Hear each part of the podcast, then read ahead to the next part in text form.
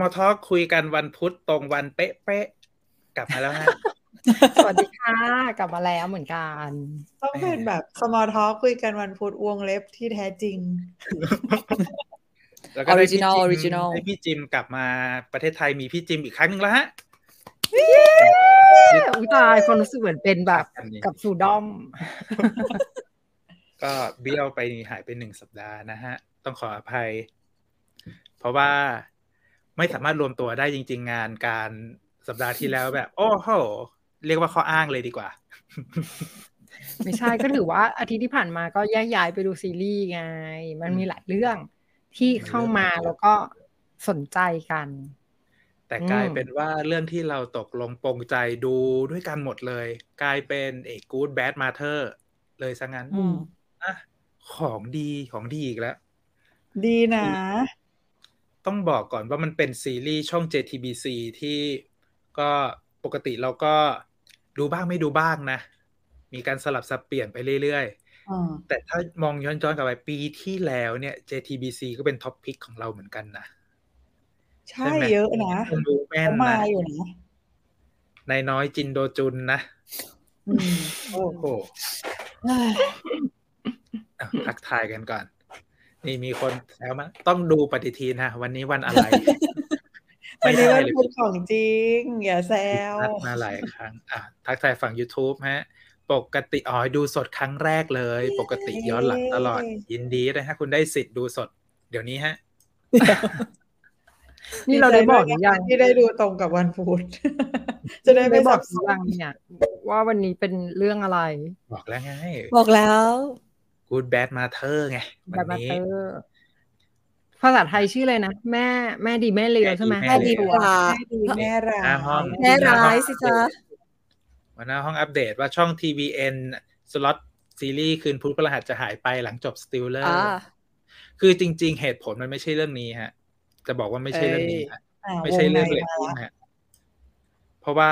คือมันเป็นมันเป็นเทรนด์การปรับเปลี่ยนรูปแบบคอนเทนต์ของ TVN อยู่แล้วที่ เขาจะมีการสลับเอาพวกวาไรตี้ใหม่ๆเนี่ยมาลองออกอากาศในคืนวันพุธพฤหัสอะไรอย่างนี้อยู่บ้าง ซึ่งในการวาไรตี้ที่มันจะมาออกอากาศแทนมันเป็นมันเป็นวาไรตี้ใหม่ของ PD คิมแทโฮที่ทำ Infinite Challenge ซึ่งแบบเฮ้ยคนเกาหลีชอบ ดังนั้นก็ไม่ใช่เรื่องแปลกอะไรที่มันจะมีการปรับเปลี่ยนนะฮะอ่า ก็ได้ช่วงเวลาที่ดีเหมือนกันนะ ช่วงแบบช่วงละครเขาเอาจริง ๆ ปกติคนเกาหลีก็ คืนวันพุธพฤหัสมันก็เสียงแตก เพราะว่าช่องเคเบิลอื่นๆชแนลเองมันก็มีแบบรายการวาไรตี้แข่งร้องเพลงอะไรอย่างเงี้ยอยู่เหมือนกันมันก็แบบ ไม่ใช่ช่วงเวลาสำหรับคนดูละครอย่างเดียว นะอะเราจะเข้าเรื่องกันเลยไหมเอาเลย เข้าเลยเข้าเลยนะอะเข้าเลยเรื่องมันยาว วันนี้มันจุกอยู่เหมือนกันนะ คือสไลด์วันนี้เนี่ย เตรียมมาประมาณ48หน้า ใจเย็นอ๋อไม่ถึง ไม่ถึง แค่สี่สิบเจ็ดไม่ช่วยอะเกริ่นนำ The Good Bad Mother หรืออมชื่อภาษาเกาหลี นับปินออมมานาปืนออกมา ซึ่งชื่อความหมายจริง ๆ ของภาษาเกาหลีอะมันเป็นแค่คำว่าแม่เลวเลแม่ยเลวอืมเออมันโอ้โห หนักหน่วงเลย แต่พอมันกลายเป็นภาษาอังกฤษ หรือภาษาไทยที่แปลมาจากภาษาอังกฤษเนี่ยมันก็ดูซอฟต์ลงแม่ดีแม่เลวอะไรอย่างนี้อืม ที่มันจะดูมีสองด้านเนาะอืมแล้วก็ในตอนแรกเราเคยคุยถึงซีรีส์เรื่องนี้กันไปแล้ว ตอนที่เราป้ายยากัน ว่าแบบเฮ้ยเรื่องนี้ มันดูน่าสนใจ เพราะว่าอืมคือข้อแรกเลย ผู้กำกับที่เราเคยชื่นชอบผลงานเขาก่อนหน้านี้ คุณชิมนายองใช่ไหมที่อือฮึทำเรื่อง Beyond Evil ยอดวิวอืมก็มากำกับเรื่องนี้เป็นเรื่องที่สองอืม แล้วก็เป็นผลงานหลังจากที่ได้เข้าชิงแพ็กซางผู้กำกับยอดเยี่ยมมา ก็เลยอยากรู้ว่า เอ๊ะฝีไม้ลายมือมันจะเป็นยังไงกับซีรีส์ที่มันเปลี่ยนแนวไปเลย มันไม่ใช่แนวลึกลับเอออะไรมากมายแล้วแต่ก็เรื่องรับเหมือนกันนะ พอเริ่มแต่ดูยังเลมียกลิ่นอยู่นะ เออ มันลึมีกลับกลิ่นอยู่นะลึกลับได้ยังไงวะลึกลับนะเพียงแต่ว่าไม่มีการตายเกิดขึ้น มันมีแต่มีความ มันมีคนใช่ไหมตายกันจริงมันมีคนตายๆมันมีคนอะมันตายมีคตั้นงแต่ตาย EP ก็จแรริงกแต่ว่ามัน แต่มันไม่ได้เป็นไม่ได้ไปอ๋อตามสืบอะไรอย่างนั้นแต่ว่ามันเป็นเขาเรียกอะไรเป็นเป็นความเขาเรีลึยกลับซับเป็นซ้อสารนตั้งต้นของเรื่องราวต่างเออจริงๆอะก็ก็อย่างนี้ก็จริงๆที่ต้องตามดูเพราะว่าพุ่มกับ Beyond Evil หนึ่งแล้วก็นักเขียนบทด้วยนักเขียนบทแพรชยองที่ทำ Extreme Job โอ้โห มันไม่ดูไม่ได้ปะถ้าใครดู Extreme Job แล้วจำได้มันคือที่เป็นตำรวจไปเปิดร้านขายไก่เพื่อขายซุ่มไก่ดูพอเออซุ่มดูแก๊งซึ่งเป็นซีรีส์ตลกมาก ๆ แต่เรื่องเนี้ย มันมีอิเลเมนต์ทั้งความตลกแทรกอยู่ ความดราม่า ความลึกลับ ปมปริศนาอะไรเงี้ยมันผสมกันเยอะ จนแบบเฮ้ย แค่เริ่ม EP แรกเราก็สนุกแล้วอะคือเหมือนไปตอนที่นั่งดูอยู่ EP หนึ่งอะ จำได้ว่าแบบคุยกับเพื่อนไปด้วยแล้วก็แบบเพื่อนบอกว่าแกแกมันอยู่ในช่องที่ชื่อว่าแบบ drama comedy แล้วก็เลยแบบ drama comedy จะเป็นยังไงวะ ตอนแรกแบบ drama comedy คืออะไร จะเป็นยังไง แล้วก็ดูไปสักพักหนึ่งเข้าใจละว่ามันเป็นอย่างนี้แหละ มันคือเอา Beyond Evil มาชนกับ Extreme Job ปึ้งแล้วก็กลายเป็นเรื่องนี้โอ้โหนี่มีคนรู้สึกเหมือนเราเยอะ คือตอนแรกนึกว่าจะเป็นซีรีส์ rom-com ปกติ สรุปแหกโค้ง โอ้โหแหกไปไกลมีคนกลัว 안녕ค่ะ spoil ไหมคะ ยังไม่ได้ดูเลย เรียกว่าป้ายยาแรงดีกว่า ไม่ถึงกับ spoil เพราะเรียกว่าจริงไปอะๆก็ไม่ถึงกับ spoil นะ เพราะว่าตอนนี้ซีรีส์เพิ่ง on ไปสี่สอง EP สัปดาห์เองสิเรียกว่าสองสัปดาห์เรียกว่าปูพื้นฐานแบบแน่น ๆ แล้วกันจริงเผื่อใครที่แบบตัดสินใจไม่ได้ว่าจะดูหรือไม่ดูเนี่ย จะได้ไปดูทันที หลังจากฟัง EP นี้ของเราแล้วโอ้โหเพราะว่ามั่นใจ เออ Netflix เพราะว่าโดยต้องเข้าแล้วโดยชั่วโมงนี้เรื่องอืมอุ้ยโดยเนื้อเรื่องก็ย่าน่าจะยังไม่สปอยนะ ก็ยังตรงตามอืมเรื่องย่อที่เขาปล่อยมาตั้งแต่ใช่แรกอยู่ เอออืมเพียงแต่ว่าเราก็จะมาจี้จุดให้มันแบบเฮ้ย ไอ้นี่แหละที่มันต้องจับตาดูต่อไปอะไรอย่างเนี้ย นะอืมอะเข้าก็คือมันก็เกินไปแล้วแหละไม่เปลี่ยนสไลด์อีกแล้วนิสัยเดิมอะต้องบอกว่าซีรีส์เรื่องนี้เนี่ย ความยาวมันแค่สิบสี่ตอนอ่าแล้วก็อือฮึถ้าให้นับสัปดาห์นี้เนี่ย มันก็ใกล้เข้าครึ่งเรื่องเข้าไปแล้วอืมอะเพราะสัปดาห์นี้ก็จะเป็นก็จะเป็นห้าหกหกอืมอืมค่ะอืมดีนะเนี่ยมีที่สิบสี่เองเขายังชั่วเราเล่าเรื่องย่อแบบกระชับสักนิดไหมสักนิดละกันพี่เอ็ดใครหนูใครว่าจะรับใครจะรับอาสาย่อยังไงขอเล่าละกัให้นไม่ขสอเล่าปอยพี่จิมพี่จิมขอเล่าละกัน เพราะว่า มันมันมันก็เล่าได้ครับนี่เล่าตามเรื่องย่อที่เขาปล่อยมาโปรโมทเลยก็คือตามชื่อเรื่อง Good Bad Mother เลยก็คือคุณแม่เนี่ยและคุณลามิลันที่เป็นนักแสดง มารับบทนี้เนี่ย ในเรื่องก็คือเลี้ยงลูกชายคนหนึ่งมา ด้วยตัวคนเดียว แต่เลี้ยงในโหมด Bad Mother อืมก็แม่ใจร้ายก็เลี้ยงจนลูกโตประสบความสำเร็จเป็นอัยการ อยู่มาวันหนึ่งคุณอัยการก็เกิดอุบัติเหตุจนทำให้ความจำในสมองเนี่ย เหลือแค่อายุเจ็ดขวบอืมลูกชายกลับมาบ้านอีกครั้ง ในสภาพที่โตแล้วแต่ว่าสมองเนี่ย มีอายุเท่าเด็กติดขวบ แล้วคุณแม่ ก็เลยเทิร์นกลับไปสู่ฝั่งของ Good Mother เหมือนต่างคนก็ได้โอกาสอีกครั้งในการอืมใช้ชีวิตอืมไม่ spoil นะอันนี้ ไม่ spoil อันนี้เรื่องย่อจริง ๆ เลย เรื่องย่อจริง แต่หลังจากนี้เนี่ยจะเริ่มลง detail กันสักหน่อยแล้วเพื่อความสนุกอืมมากยิ่งขึ้นนะอืมไปเริ่มด้วยเรื่องราวมันเล่าย้อนกลับไปในยุคปี 1986 เลยก่อนที่เกาหลี จะเริ่มเป็นเจ้าภาพโอลิมปิก อันนี้คือตั้งแต่สมัยที่ยังไม่มีคังโฮที่เป็นพระเอกของเรื่องเกิดขึ้นมา เขาเล่าย้อนกลับไปถึงคุณแม่บริยังบทสาวของเอาจริงตั้งแต่พ่อแม่ยังจีบกันอะพ่อแม่จีบกันอืม ด้วยความที่เกาหลียุคก่อนโอลิมปิกอะมันเป็นอีกเรื่องหนึ่งไปเลย มันไม่ใช่ภาพอย่างอืมที่เราเห็นเกาหลีในอืมปัจจุบันมันมีเรื่องของอ่าการพัฒนาหลาย ๆ อย่างเกิดขึ้น รวมถึงการพยายามสร้างภาพของรัฐบาลอาหารในยุคนั้นที่อยากให้เกาหลีเนี่ยมันเป็นประเทศที่ดูเชิดหน้าชูตาในฐานะเจ้าภาพโอลิมปิก ก็เลยมีอืมเรื่องของการพัฒนาที่ดินที่ไล่ความเสื่อมโทรมบ้านที่เสื่อมโทรมในเมืองต้องออกไปอืมอะ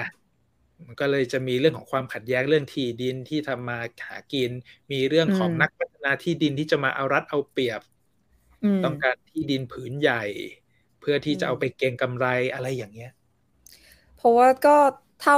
เพราะว่าอ่าอย่างอันนี้ก็เขาเรียกว่าอะไรนะตั้งแต่ EP หนึ่งเนาะมันจะปูเรื่องมีความแบบโอลิมปิกเหมือนที่พี่เอ็ดดี้บอกมาอะไรอย่างเงี้ยค่ะ แล้วมันจะมีการพูดถึงเรื่องเส้นทาง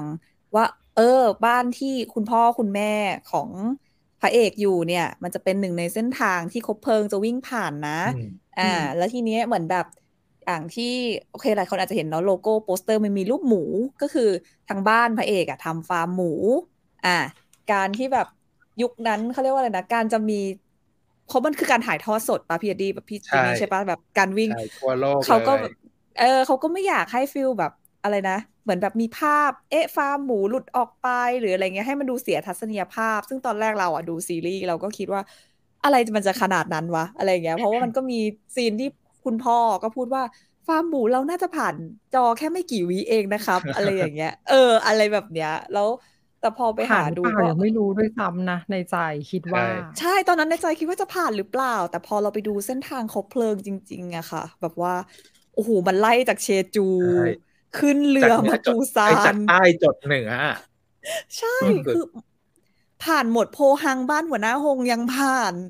ก็คือคือมันผ่านเยอะ คือแบบจังหวัดที่ผ่านส่วนใหญ่เป็นจังหวัดที่คือถ้าพูดชื่อไปเราคิดว่าหลายคนน่าจะร้องอ๋ออะไรอย่างเงี้ยคือเคยเห็นในเคยได้ยินในซีรีส์กันมาแน่ๆอะไรอย่างเงี้ย อืม ก็อย่างหมู่บ้านในซีรีส์มันก็จะเป็นหมู่บ้านสมมุติก็เลยแบบอะเขาก็คงตีต่างเป็นสักหมู่บ้านหนึ่งในชนบทในละแวกหนึ่งอะไรอย่างเงี้ยที่จะต้องผ่านอะไรอย่างเงี้ยค่ะ อืม แล้วทีเนี้ยพอมันมีเรื่องปมของความขัดแย้งอืมตรงนี้มา มันเลยกลายเป็นจุดเริ่มต้นที่ทำให้คุณแม่ กลายเป็นคุณแม่เลี้ยงเดี่ยว เพราะว่าการไปขัดอืมผลประโยชน์เรื่องที่ดินตรงนี้แหละอืมก็เลยกลายเป็นว่า ในขณะที่ท้องอยู่นั่นน่ะอืมอืมสามีก็ถูกจัดฉากให้เสียชีวิตไป แล้วทำอืมให้ ตัวเองถูกทิ้งอยู่กับลูกในท้อง แล้วก็ฟาร์มหมูที่ตัวเองไม่เคยทำมาก่อนเลยเพราะว่าก่อนหน้านี้ก็เป็นแบบเหมือนเป็นแม่บ้านแม่บ้านเออเป็นมันเป็นธุรกิจของสามีที่ตัวเองแต่งงานเข้ามาอยู่แล้วตัวเองก็ทำในแต่ก่อนก็อยู่ในร้านขายของในเมืองเฉยๆเนี่ยแหละ แล้วพออมแต่งปุ๊บก็ต้องย้ายมาอยู่ในฟาร์ม แล้วตัวเองก็เหมือนมาเริ่มการทำฟาร์มจากศูนย์เพราะว่านอกจากฟาร์มตรงนี้แล้วเขาไม่มีสิ่งอื่นใดเลยที่จะสามารถ ประกอบอาชีพเลี้ยงดูลูกได้อืมก็เลยกลายเป็นคุณแม่เลี้ยงเดี่ยวที่เลี้ยงหมู อืม ก็เป็นความถนัดของเขาเนาะในตอนนั้น อืม แล้วทีนี้เนี่ย พอมันเอาพล็อตของคนเลี้ยงหมูเข้ามา มันเป็นอืมความอีปิกอย่างหนึ่งของเขาเรียกการเรื่องการแบ่งชนชั้น ตั้งแต่ยุคสมัยโคยอโชซอนและที่คนเลี้ยงหมูอะมันถูกยกให้เป็นวรรณะที่ต่ำสุดในชนชั้นสังคมเลย เพราะว่ามันเป็นวรรณะที่สกปรก คนเลี้ยงหมูอืมคนเชือดหมู ตัวต้องเปื้อนเลือดเปื้อนโคลนมีกลิ่นอืมฉี่กลิ่นสาบทุกอย่าง คนเลี้ยงหมูก็เลยถูก เหมือนถูกจัดอยู่ในคนที่แบบเป็นคนสกปรกไม่น่าอยู่หมู่ไม่น่าอยู่ใกล้ชิด ไม่น่าคบค้าสมาคมด้วย อืม ในเรื่องแต่ก็จะเห็นเนาะว่าว่าเขาโดนโดนเขาเรียกอะไรอะโดนรังเกียจอะอืมโดนรังเกียจตั้งแต่มาตลอดอะไรอย่างเงี้ยจริงเพๆบราะว่าริบทคนไทยก็น่าจะ น่าจะเก็ตได้เหมือนกันนะ น่าจะแต่ใกล้เคียงถ้าใครเหมือนกันไปแถวนครปฐมที่มันมีฟาร์มหมูเยอะๆ ก็จะอืมพอพอนึกกลิ่นอเข้าอกใจแล้วออกเออว่าเป็นกลิ่นแบบใช่ไหนแต่ครับอืมความเจ๋งของเรื่องนี้อะถ้าเรานึกถึงซอฟต์พาวเวอร์อย่างหนึ่งของเกาหลี มันคือคำว่าหมูเกาหลีถูกไหมหมูย่างเกาหลี อะไรอหย่างมูเงี้ยย่างหมูย่างเกาหลีซึ่งจริง ๆ แล้วเรื่องเนี้ยมันมันถูก ผมว่าถูกเข้ามาสร้างความเข้าใจใหม่ว่าเฮ้ยหมูเกาหลีสะอาด สะอาดอืมอืมเกาหลีสะอาดมากอืมแล้วก็ในช่วงสี่ห้าปีที่ผ่านมา นโยบายของเอกระทรวงเกษตรของเกาหลีอะเขาพยายามชูคำว่าอ่า stress free pig คือหมูที่ไร้ความเครียด หมูที่ถูกเลี้ยงอย่างสะอาดในสถานที่ที่แบบสะอาดเปิดเพลงคลาสสิกหมูให้ R&B ฟังเหรมีอพื้นที่ให้แบบอืมเคลื่อนที่ไม่ใช่หมูในคอกเล็ก ๆ อย่างที่แบบเราเคยเห็นอืมมาตลอดชีวิตของเราอืมอะไรอย่างเงี้ยพอพี่ พอพี่เอ็ดดี้พูดแบบเนี้ย คือ อย่างในซีรีส์อะมันจะมีซีนที่ทำให้เห็นนวัตกรรมการเลี้ยงหมูที่ใหม่ขึ้นในยุคปัจจุบัน บวกกับเราเองอะถ้าสั่งถ้าทุกคนดูรายการวาไรตี้หรือรายการอะไรเงี้ยของเกาหลีอะแล้วบางทีก็จะเห็นหรือบางทีไปกินที่ร้านเกาหลีที่เกาหลีอะมันก็จะมีบอกตามร้านเหมือนกันเนาะว่าแบบเราใช้หมูในประเทศนะ เป็นหมูของจังหวัดนี้ถูกเอต้องอะไรอย่างเงี้ย ซึ่งของขึ้นมันเหมือนเป็นชื่อการ เออเป็นแบบส่งเสริมอืมกับการการเขาเรียกว่าอะไรเกษตรกรในประเทศตัวเองอะไรอย่างเงี้ย ค่อนข้างใช่เยอะนะ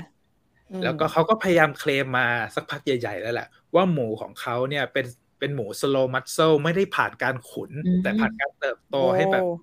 เนื้อย่างธรรมชาติแบบธรรมชาติ มันเลยทำให้กินอร่อยแฮปเขาปี้เคลมเขามาเลี้เยยงอะหมูเรื่องหมูอืมเขาเคลมไว้เฮ้เยยอะอยากคืออยากตอนนี้อยากกินหมูย่างเกาหลีละเหมือนกันจะพูดอะไรเหมือนคิดอยู่ในใจตอนเนี้ยคิดอยู่อืมโอ้ยตา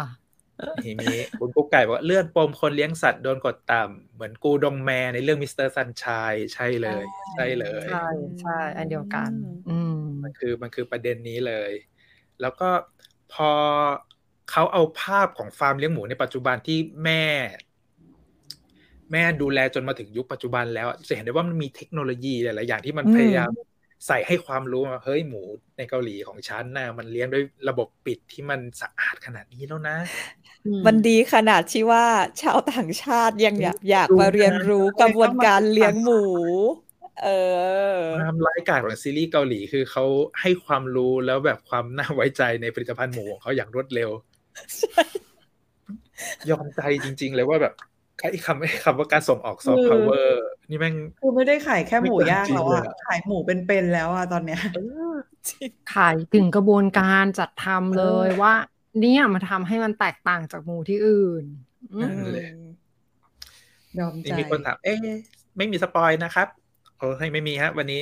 เรียกได้ว่าป้ายยาเฉยๆป้ายยาหนักไม่ ไม่ได้ spoil นะ เอออันนี้ก็เป็นข้อมูลเรื่องข้อมูลประกอบไม่มีอะไรให้ spoil มากๆกว่าถูกต้องยังไม่สปอยเออ เรื่องยังไม่ได้มีอะไรให้สปอยก็เป็นข้อมูลเกล็ดเล็กเกล็ดน้อยมาเล่าสู่กันฟัง แล้วทีนี้ฮะ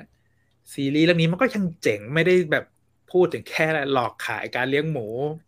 ยัดเยียดความรู้ให้เรานะเขายังมีการพูดปรัชญาของหมูตั้งแต่เริ่มเรื่องอะโอ้ใช่ไหมใช่ ไม่ได้เราพูดย้ำหลายทีด้วยเหอะแบบ ถ้าถ้าดูไปอืมสี่ EP อะจะมีการพูดถึงอืมซึ่งอันเนี้ยเราไม่สปอยละกัน แต่ว่าทุกคนเปิดมาฉากแรกจะต้อง จะต้องได้ยินอีประโยคเนี้ย แล้วคือประโยคเนี้ยเป็นประโยคที่มันจะกำลังมันจะมันก็พูดถึงเหตุการณ์ที่จะเกิดขึ้นในเรื่องเหมือนกันนะ ว่าแบบอืมใช่ว่ายังไงอะ เออ ประโยคมันว่าไงนะโอ้โหมันยาวมากพี่เอสคือพูมัดนได้มันพูดพูดถึงได้ มันพูดถึงหมูที่จริง ๆ แล้วอะตัวหเหมืมูอนสกเองปรกไม่ใช่สัตว์ที่สกปรกอ่าเพราะว่าแต่มันพอมันมาถูกในเลี้ยงในที่แคบอะมันทำให้หมูมันไม่มีทางเลือก เพราะว่าหมูเป็นสัตว์ที่ชอบอ่านอนกลิ้งในโคลนเพื่อที่จะทำให้อืม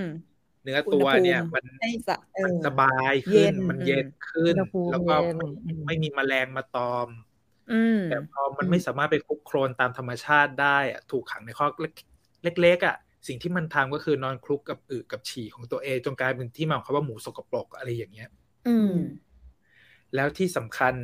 พอมันคลุกอยู่กับสิ่งที่เหม็นสิ่งปฏิกูลที่เป็นของตัวเองอะ มันเกิดเป็นหมูที่มีความเครียด ซึ่งอันเนี้ยมันเป็นส่วนหนึ่งที่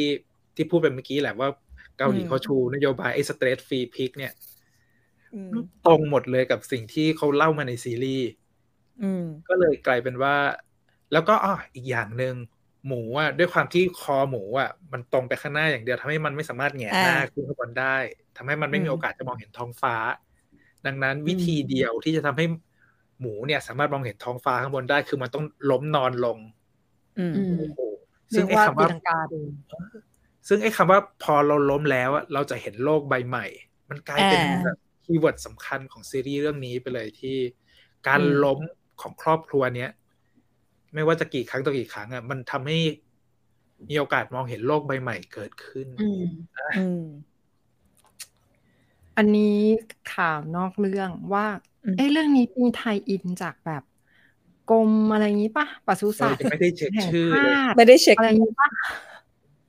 เออไม่เช็คก็ไม่ได้เช็คเอ็นเครดิตอะเพ ราะมันเนียนมากเลยนะ คือคือเป็นทุกกระทรวงอะถ่ายต้องทยอยซื้อซีรีส์ใช่ปะไล่ไปใช่กระทรวงกีฬากระทรวงท่องเที่ยว การท่องเที่ยวและกีฬาอุทยานแห่งชาติอะไรเขายังมาหมดแล้วเลย เออกรมปศุสัตว์ เปิดก่อนศุสัแป๊บนึง search อยู่ search อยู่ปศุสัตว์กระทรวงเกษตรข้าแล้วปะเพราะอันนี้มันมันโอ้โหมันมีความแต่ทำดีนะ คือถ้าอืมถ้ายังไงก็รู้สึกว่าเป็นซีรีส์ที่เขียนบทเก่งแล้วก็ เนียนมากในการที่เปรีจะยบถ่ายเทียบอิเก่งนใช่แล้ว detail แต่ละอย่างก็ดีแหละ แล้วก็ที่สำคัญคือการสร้าง background character แต่ละตัวให้มันค่อยๆผูกกันโอ้ดีมากเฮ้ยจู่ๆก็ผูกกันหมดเลย ตั้งแต่เรื่องของการเกิดขึ้นมาในวันเดียวกันของอือหือมีจูกับคังโฮอะที่เกิดวันเดียวกัน คลอดในบ้านในห้องเดียวกัน จนกลายเป็อาจนจะแบบต้องเล่าเล่าย้อนนิดนึงไหมเป็เผื่อเออเพราะว่าคนที่ยังไม่ได้ดูน่าจะเยอะก็คือเป็นในเรื่องเนี่ย ที่แม่คุณแม่ใจร้ายไปเริ่มเลี้ยงหมู แล้วก็เป็นแม่เลี้ยงเดี่ยวเนี่ย ก็เป็นหมู่บ้านหนึ่งที่วันที่คลอดลูกเนี่ย ก็มีคนในหมู่บ้านอะคลอดลูกวันเดียวกันอีกใช่แล้วก็เหมือนจะมีอีกคนหนึ่งที่คลอดลูกก่อนหน้านั้น มันก็เลยกลายเป็นเหมือนทำให้เด็ก สามคนเนี้ยมันเติบโตมาไล่เลี่ยกันในวันแล้วไล่ก็เรียกกันเออ มีชะตาชีวิตร่วมกัน ชอบมาก็เลยเซอร์ไพรส์มาก คือสองสัปดาห์แรกจะเริ่มรู้สึกเลยว่า เฮ้ย การมันเอา character ของตัวละครมันมาผูกกันด้วยโชคชะตาแบบนี้อะโอ้โหโคตรซีรีส์เกาหลีเลยอะอืมมันพอมันมีเรื่องโชคชะตาแต่ละตัวผูกกัน มันก็มีความโรแมนติกคาแรคเตอร์ดีเข้ามามากเกี่ยวข้องอืมมีเรื่องของเพื่อนแอบชอบเพื่อนอืม แต่เพื่อนคนนี้ดันไปชอบคนนี้แทนอะไรอย่างเงี้ย มันดูแบบมีรักสามเศร้าก็มีเป็นเรื่อง เป็น comedy ละและอันนี้เป็น romantic comedy ละมันก็จะมีตรงนี้อยู่นะ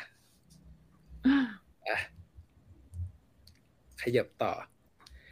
แล้วก็ตอนที่มันเริ่มช่วงสัปดาห์แรกอะ่ะ มันก็จะเล่าถึงช่วงจุดจุดเป ลี่ยนของชีวิตที่อืมพอแม่เขาพยายามกวดขันให้ลูกเป็นคนที่เก่งสุดๆ เรียนต้องได้อันดับหนึ่งตลอด เพื่อที่จะให้ลูกเนี่ยกลายเป็นคนที่มีอำนาจมีเงินในอนาคตด้วยการเป็นอาชีพอัยการอืมก็เลยทำให้ช่วงชีวิตตลอดการวัยเรียนมัธยมอะนอกจากมีจูเพื่อนที่เกิดในวันเดียวกันแล้วอะเขาแทบไม่มีเพื่อนคนอื่นถูกพูดถึงในซีรีส์เรื่องนี้เลย ในวัยมัธยมของเขาคือมีจูทั้งหมด ก็ไม่มีเวลาเรียนอย่างเดียวอะ แล้วมีจูเขานัวเนียมาน้องแนงนัวเนีนัยวเนียตลอดเลยอะนัวเอ้าเนียตั้งแต่เรียนนะเห็นปะเพื่อนตั้คงนแต่เดียวตั้งแต่เป็นเด็กเล่นหรือว่าเริ่มมาเรียน ซึ่งซึ่งมีจูนี่ก็เป็นคุณหมอชูชูของเราเองจาก Hospital Playlist กับชื่ออะไรนันะกเรียอันนอื่นจินใช่ไหมอันอินจินจินเออเฮ้ยคาแรคเตอร์เรื่องนี้น่ารักมากเลยนะน่ารัก ดีมากดีมากมากก็คาแรคเตอร์ของอันอื่นจินที่ระบทเป็นมีจูในเรื่องเนี้ยก็จะเป็นผู้หญิงที่ก็เติบโตขึ้นมาในครอบครัวที่ไม่ได้ร่ำรวยอะไรอยู่ชานเมืองอยู่ชนบทอย่างนี้เหมือนกันอืมแล้วก็ความสัมพันธ์ของพ่อแม่ก็ไม่ใช่ครอบครัวที่รักกันดีสักเท่าไหร่ ก็จะต้องเห็นเรื่องของการทะเลาะแม่ถูกทำร้ายอะไรอย่างเงี้ย แล้วก็กลายเป็นผู้หญิงที่พยายามจะแข็งแกร่งด้วยตัวเองอะไรแบบนี้ แต่โดย character มันก็มีความเป็นผู้หญิงห้าวๆนะ ลุยๆกล้าได้กล้าเสียลุยเลยแหละกระโดดเออถีบได้อะไรอย่างเงี้ยใช่สามารถก็เตะสูงได้ แล้วก็เป็นเป็น character ที่แบบกล้าจีบผู้ชายกล้าอะไรก่อนอะไรอย่างเงี้ยอืมเออใส่รุกใส่รุกก็คือใส่รุกชอบถามเราเราชอบ character นี้มาก เป็นคอนเซปต์เรื่องรักต้องชัดเจนโอ้ยอืมเครียดแล้วก็มันก็จะมีฉากที่แบบเป็นจุดสำคัญก็คือวันสอบ เข้ามหาลัยของคังโฮชุดหนึ่งใช่ แล้วก็ด้วยความที่จะสอบเข้าเป็นนักเรียนกฎหมายเนี่ย มันก็จะต้องหักโหมหน่อยอืมนะไม่ใช่คณะที่เข้าง่าย ๆ ก็เลยจะต้องมีการสายมูเกิดขึ้น สายมูกับคนเกาหลีนี่ก็เป็นอะไรที่อยู่คู่กันเหมือนกันนะ ไม่เหมือนเหมือนคนไทยอืมก็ ถ้าซีนเนี้ยก็เป็นเกร็ดเล็ก ๆ น้อยๆแล้วกันค่ะ ก็คือ นี่ไปนั่งลิสต์มาว่าคือปกติอะเขาจะให้ของขวัญวันสอบกันใช่ปะแต่ส่วนใหญ่เราจะเห็นเขาให้กันแค่ชิ้นสองชิ้นน่ะ เออ แต่ว่าซีนเรื่องเนี้ยนั่งมาครบนะ เออแบบ เขาเป็นสายทูบสายเปย์สายเปย์เขาหยิบออกมาไม่หยุดเลย นี่ก็เลยดูว่าเขาหยิบอะไรมาบ้าง แล้วก็แบบมันมีความหมายอะไรบ้าง ก็คือมีจูเนี่ยให้ซ่อมให้กระดาษทิชชู่ แล้วก็หยิบแทมบูรีนขึ้นมาใช่ไหมมาเขย่า แล้วก็ ให้คิมบับเนาะอาหารแล้วก็เอ่อพูดว่าอะไรนะเหมือนฉันจะไปฉันให้ตังเมเธอด้วยหรือสักอย่างใช่ไหมแล้วก็เดี๋ยวจะไปสวดมนต์ให้คือค่อนข้างเยอะ ซึ่งในความหมายของของขวัญเหล่านี้คือคนเกาหลีก็มีความเชื่ออะไรคล้ายๆ เราเหมือนกันอย่างซ่อมก็คือ อะให้ไปนะจิ้มข้อไหนจะได้ถูก กระดาษทิชชู่ก็แบบจะได้แก้ปัญหาได้อย่างราบรื่นเหมือนเธอแบบดึงกระดาษทิชชู่อะไรอย่างเงี้ย หรือตังเมก็คือแบบเออ มันเป็นขนมที่เหนียวเหนียวใช่ไหมก็จะได้ติดมหาวิทยาลัยที่ตัวเองอยากได้ติดหนึบเหมือนตังเมอะไรอย่างเงี้ย เออเก่งเออเก่ง ส่วนแทมบูรีนเนี่ยคือลองหาแล้วไม่มีคิดว่าน่าจะเอามาเชียร์อัพผู้ชายเฉยๆ ซึ่งอันนี้ก็ทำถูกแล้วทำได้ดี แต่ว่ามีของอย่างหนึ่งที่พอไปหาแล้วพบว่าจริง ๆ เป็นสิ่งที่มีจูไม่ควรให้คังโฮ ก็คือคิมบับค่ะ คือคิมบับเนี่ย แบบไปอ่านเจอมาว่าเป็นอาหารที่ไม่ควรกินในวันสอบด้วยสาเหตุ ง่าย ๆ คือส่วนใหญ่สอบซูนึงมันจะชอบสอบฤดูหนาว แล้วพอฤดูหนาวเนี่ย ข้าวที่ห่อไปถ้ามันแบบไม่ได้ถูกเก็บไว้ในที่อุ่นๆ ข้าวมันก็จะแข็งแห้งอะไรอย่างนี้ใช่ไหมคะแต่ว่าถ้าสมมติเก็บไว้ในที่อุ่นๆ ผักอะที่อยู่ในไส้อะก็อาจจะแบบเน่าเสียได้อะไรเงี้ยแล้วอาจจะทำให้แบบเกิดความปั่นป่วนกับเด็กนักเรียนที่ไปสอบคิมบับก็เลยค่อนข้างเป็นหนึ่งในอาหารที่ไม่ได้นิยม ให้ลูกหลานไปกินวันสอบมากนัก อืมแต่นี้คิดว่าที่เขาทำคิมบับไปให้อะ เพราะว่ามันเป็นอืมอาหารสื่อรักไงอ่าใช่มันจะมีซีน เชื่อผมเออตั้งแต่ทำอาหารใส่กล่องไปให้กินในไอห้องโรงพละโรงพละเออมันเป็นอาหารสื่อรักที่แบบเดียวเออมัน remind ได้ว่าแบบ อืมกินแล้วต้องนึกถึงฉันแหละอะไรเงี้ยอะไรอย่างเงี้ยแต่แต่ว่าเรื่องอาหารเรื่องคิมบับเนี่ย เราไม่รู้ว่ามันเป็นเอฟเฟกต์จากอูยองอู เราคิดว่าใช่ คือมันคงเป็นเอฟเฟกต์ด้วย เพราะว่าจริงๆพะตัวตัวคังโฮเองอะ การที่กินคิมบับแล้วเขี่ยแครอทออกอะเหมือนพ่อตัวเอง ในวัยหนุ่มอะมคือเราก็รู้สึกว่าใส่คิมบับมาสอง scene เขี่ยแครอทเหมือนกันเป๊ะ มันยังไงวะเนี่ย อะไรอย่างเงี้ยแบบอ่าต้องการสื่ออะไรหรือเปล่า หรือซอฟต์พาวเวอร์อีกแล้ว ซึ่งปกติเอาแล้วจริง ๆ ถ้าไม่ใช่คิมบับอะ อาหารซูนึงที่เขาจะทำใส่กล่องก็จะเป็นแบบพวกข้าวยัดอืมไส้เต้าหู้อะไรอย่างนี้ที่มันแบบกินง่ายอืมข้าวยัดไส้เต้าหู้ อืมอืมอืมๆนึกออกใช่ไหมที่แบบที่เป็นเต้าแบบหู้มันจะมีมีรสซีอิ๊วหน่อยๆอะอ่าอ่าอ่าอะไรอย่างก็คือกินเป็นคำคำๆไปใช่อืมประมาณอืมนั้น นี่มีคนบอกว่า ให้ซ่อมนี้ถ้าเป็นภาษาไทยไม่ได้เลยนะ พ้องเสียงทำไมแบบอะไทย ซ่อมไม่ดีอ๋อซ่อมไงตอบซ่ซ่ออมมเออซ่อมกับซ่อมอ๋ออะคนไทยเล่นพ้องเสียงของเขาคือเล่นความแบบใช้งาน อ่าเอออืม เออมันคนมีดีไทเทลยแอบให้ซ่อะไรอนกันเหราไปสอบ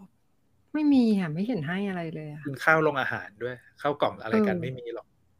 ไม่แต่เรื่องส่วนคนไทยเขาทำอะไรกันอะก่อนสอบอะแต่สิ่งหนึ่งที่เหมือนกันคือสวดมนต์นะพี่สวดมนต์สวด ไม่สวดแบบมนต์บนกับสิ่งศักดิ์สิทธิ์บางอย่าง แต่ว่าอืมการที่เป็นสิ่งของอะนึกไม่ออกเลยว่าเขานิยมเออแบบมีไหมอะไรกันอะไรอย่างเงี้ย ในไทยมันมีอุปกรณ์นำโชคปะไอ้รุ่นเราอาจจะไอ้รุ่เรานี่ม่บอกเขาอาจจะมีอาจจะมีโยงมียันใส่ไว้ในก่อนเดี๋ยวที่เดี๋ยวสอบเดี๋ยวเอาเดี๋ยวเดี๋ยวเดี๋ยวพี่ยันหรืเลอยเหรว่าอนำโชคสุดคือโพยอุ้ยไม่ได้ไม่ได้ไม่ได้ไม่ได้เออนึกนึกไม่ออกเหมือนกัน ไม่มีเนาะกุ๊กเพราะอย่างญี่ปุ่นก็ มีไม่มีหนุวัฒนธรรมนี้หงสือนอน ให้มันออสโมซิสเข้าสมอง เพราะอย่างญี่ปุ่นอะมันยังจะมีอ๋อเออไอ้เขาเรียกว่าเนี่อะไรยนะไอ้เครื่องรางเอาหนังสือหนุนไว้ใต้หมอนใช่คืนก่อนสอบเงี้ยเหรอทำไมอะโอ้โหให้มันซึมเข้าไปในสมอง หนูลูกถ้าหนูไม่อ่านหนังสือมันก็ไม่ซึมเข้าสมองจ้าคิดว่าคิดว่าที่ไทยไม่ได้มีวัฒนธรรมเนี่ย เพราะว่าเราไม่ได้แบบไม่ได้เชิงถึงขั้นชูหนึ่งไงชูหนึ่งมันโอ้โหมันวันสำคัญมาก ๆอะ อืม ก็เป็นไปได้แต่ของไทยมันไม่ได้มันไม่ได้เลเวลแบบนั้นอะไรเพอราะว่าย่างของเงี้ไทยยอย่างมากนี่ก็นี่ก้าวเท้าซ้ายเออเข้าห้องสอบขวาร้ายซ้ายดีอ่าเออใช่เออใช่ได้ตาอ๋อแล้วก็ตาอาจจะมีอันนี้กระตุกหรือเปล่าอืมมีอันนี้เปล่าว่าดินสอมันต้องแหลมทุกอันอะ มันจะไม่มีดินสอหักๆอะเอออ่าผมผมเป็นผมรู้เราเราผมจะเป็ได้นเหมือนเพราะว่ากันผมต้องสอบดออิ่งดินสอต้องแบบเหลาอืมมาครบแหลมหมดใช่ไหมทุกเล่ต้องเหล่าคมมาทุกอันอะไรอย่างเงี้ยเอ๊ะหรืออาจจะไม่เกี่ยวอาจจะเป็นแก้การเต็มพร้อมเฉอันยนี้เลยเออ เนี่ยแบบของไทยก็คือการบนค่ะ แค่นั้นเลยถูกมีแค่นี้ สายมูวิ่งของส่วนไทยใหญ่แรกในการบนว่าไปๆแต่ส่วนใหญ่มันจะบนน่ะ ตอนที่สอบเสร็จแล้วปะไม่รู้นะ แต่แต่เหมือนก่อนจะสอบจำได้ว่าเหรอก่อนอีกเหรอต้องขอให้ทำข้อสอบได้ หรือสอบแล้วค่อยไปขอให้คะแนนดี เหมือน เออ เหมือนจะทรงทรงนั้นว่าไม่แน่ใจ มันผมแต่ว่าได้ที่ทั้งสองแน่เลๆอะเวลมันมันต้องได้เลขที่นั่งสอบมาก่อน ถึงจะเกิดการบนเออได้ อ๋อเหรอ อ๋อเพราะจะได้แจ้งถูกใช่ไหมอะแจ้งทันใช่ถูจะกได้แจ้งถูกจะได้แจ้งเจ้าถูกลงไงไม่ตรงตำแหน่งนะเออเดี๋ยวลงไม่ลงเลื่อนขึ้นไม่ลงมานี่เราซควยนละเลยคนะนโอ้ยตายละจริงจังเหมือนกันนะ ไม่เคยมีสิ่งนี้อะไม่มีก็คือ โอ้แต่ไทยไม่มีจริงๆเนาะนึกนี่พยายามนึกตั้งนานก็ยังนึกไม่ออกรู้ละเป็นส่วนใหญ่จะเป็นเรื่องการบนอืมแล้วการบนเป็นบนน่ะเลยมันก็จะมาด้วยบนของแปลกๆ เรื่องแปลก หรอไข่แต่อะอันดับหนึ่งตอนสอบเย็นน่ะไข่ต้มเนี่ย วิ่งเอรออบไม่สใช่นามวิ่งนอกๆสนามวิ่งรอะบน่าจะเป็นอันดับหนึ่งวิ่รปะอบเยอะมาก คือที่แล้โรวงก็เรียนเนี่ยวิ่งคือค่ะวิ่งรอบอืมเรื่องรอบสนามหน้าเสาธงอะอืม กี่แล้วรมีอบการก็ว่าไปปรับขนาดร้อยรอบ วันละห้ารอบ เอาจนครบ เอ้าได้หรอผ่อนเขาผ่อนได้เฮ้ยผ่อนผ่อนรายวันด้วยผ่อนบนอะผ่อนสินบนเออเวอร์นี่ไง มีคนมีหมดอะบนก่อนสอบวิ่งห้าสิบรอบถลายถวายอะไรก็ว่าไป อ่าอืมนี่ไงเขาบนก่อนสอบนะเขาบนก่อนแปลว่าอืมแปลว่าอาจจะรู้ไงว่า วิชาเนี้ยไม่รอดชัวร์บนไว้ก่อนละกันอืมอะไปขยับใครเยอมาถึงอีกจุดหนึ่งที่ถูกเอาใส่ในตัวละครมีจู นี่เหมือนเราจะรักตัวละครตัวนี้มากนะ เราพูดเยอะเชียว มันน่ารักใช่น่ารักไม่พูดถึงนะพระเอกเลยนะตอนเนี้ยยังยังยังไม่พูดถึง เพราะว่ามีจูมันมีเอลิเมนต์อะไรหลาย ๆ อย่างที่มันถูกใส่ขึ้นมาแล้วรู้สึกว่ามันมีความเฉพาะตัวสูงมาก โดยเฉพาะเรื่องของการทำเล็บอืมของตัวละครตัวนี้ ซึ่งถ้าใครสังเกตดูความความเรื่องการทำเล็บนี่มันมาตั้งแต่สมัยเด็กวัยเด็กแล้วเนาะที่แบบว่าเรื่องที่ที่ที่ที่ที่เล่าไปว่าโอเค มีจูมีปัญหาเรื่องครอบครัวเนาะ ก็คือแบบรู้เรื่องที่พ่อแบบมีความแบบชอบเที่ยวเขาเรียกว่าอะไรดิสโก้เทคเที่ยวเที่ยวอะไรเที่ยวบาร์เที่ยวคือเที่ยวอะไรเพย์บอยอะเพย์บอย คือ feel แบบนั้นมันจะเป็นเขาเรียกเป็น trot bar มคือบาร์ที่มีนักร้อง อะบาร์ที่มีนักร้อง อะอ่าอะไรอย่างนั้นแล้วคือตอนนั้นนางจำจำได้ว่ามันมี scene ตอนแรกก็งงเหมือนกันทำไมต้องให้มีจูไปดูแบบเล็บผู้หญิงคนนั้นปะแบบนางมองเล็บผู้หญิงคนนั้นว่าเออผู้หญิงคนนั้นทาเล็บสีแดงอะไรเงี้ยนางก็เลยแบบ กลับไปทาเล็บที่บ้านให้แม่บ้างเป็นสีแดง เพราะคิดเองเนาะเด็กเด็กเด็กๆคงคิดว่าเออถ้าแม่เล็บแดงพ่อก็อาจจะชก็อบอาจจะชอบ หรือเปล่าเออมันก็จะมีความรู้สึกว่า เอ๊ะการทาเล็บมันทำให้ผู้หญิงสวยขึ้นเว้ยทำให้ผู้หญิงมีเสน่ห์ขึ้น อาจจะเป็น mindset นี้ ด้วยด้วย แล้วก็แล้วอย่างเหมือนเมื่อกี้วันสอบปะที่เราพูดกัน เออใช่ อันนั้นก็ทาเล็บเหลืองเหมือนกันแต่อันนั้นเรื่องมูเตลูนะ เพราะนางบอกว่านางก็เป็นสีนำโชคของคนปีเกิดปีนั้นคือสีเหลืองไงใช่อะไรอย่างเงี้ยซึ่งนางเกิดปีเดียวกันกับกับคังโฮ เพราะฉะนั้นสีอะมันก็ต้องเป็นสีเดียวกันอืมเวลาแบบใช่ทำอะไรเออตอนนั้นนางก็เลยทาเล็บมาเหมือนกัน แล้วก็ทาเล็บให้ให้คังโฮด้วยอืมซึ่งคือคนไทยอะสีนำโชคนี่แม่งรายวันนะอ่าแต่ขอใช่งเกาหลีเนี่ยสีนำโชคของเขาจะเป็นตามปีเกิด มันจะดูแบบมี gap ใหญ่ๆหน่อยแบบเฮ้ยเกิดปีนี้ราศีนี้ สีนี้อะไรอย่างเงี้ย มันก็เลยแบบ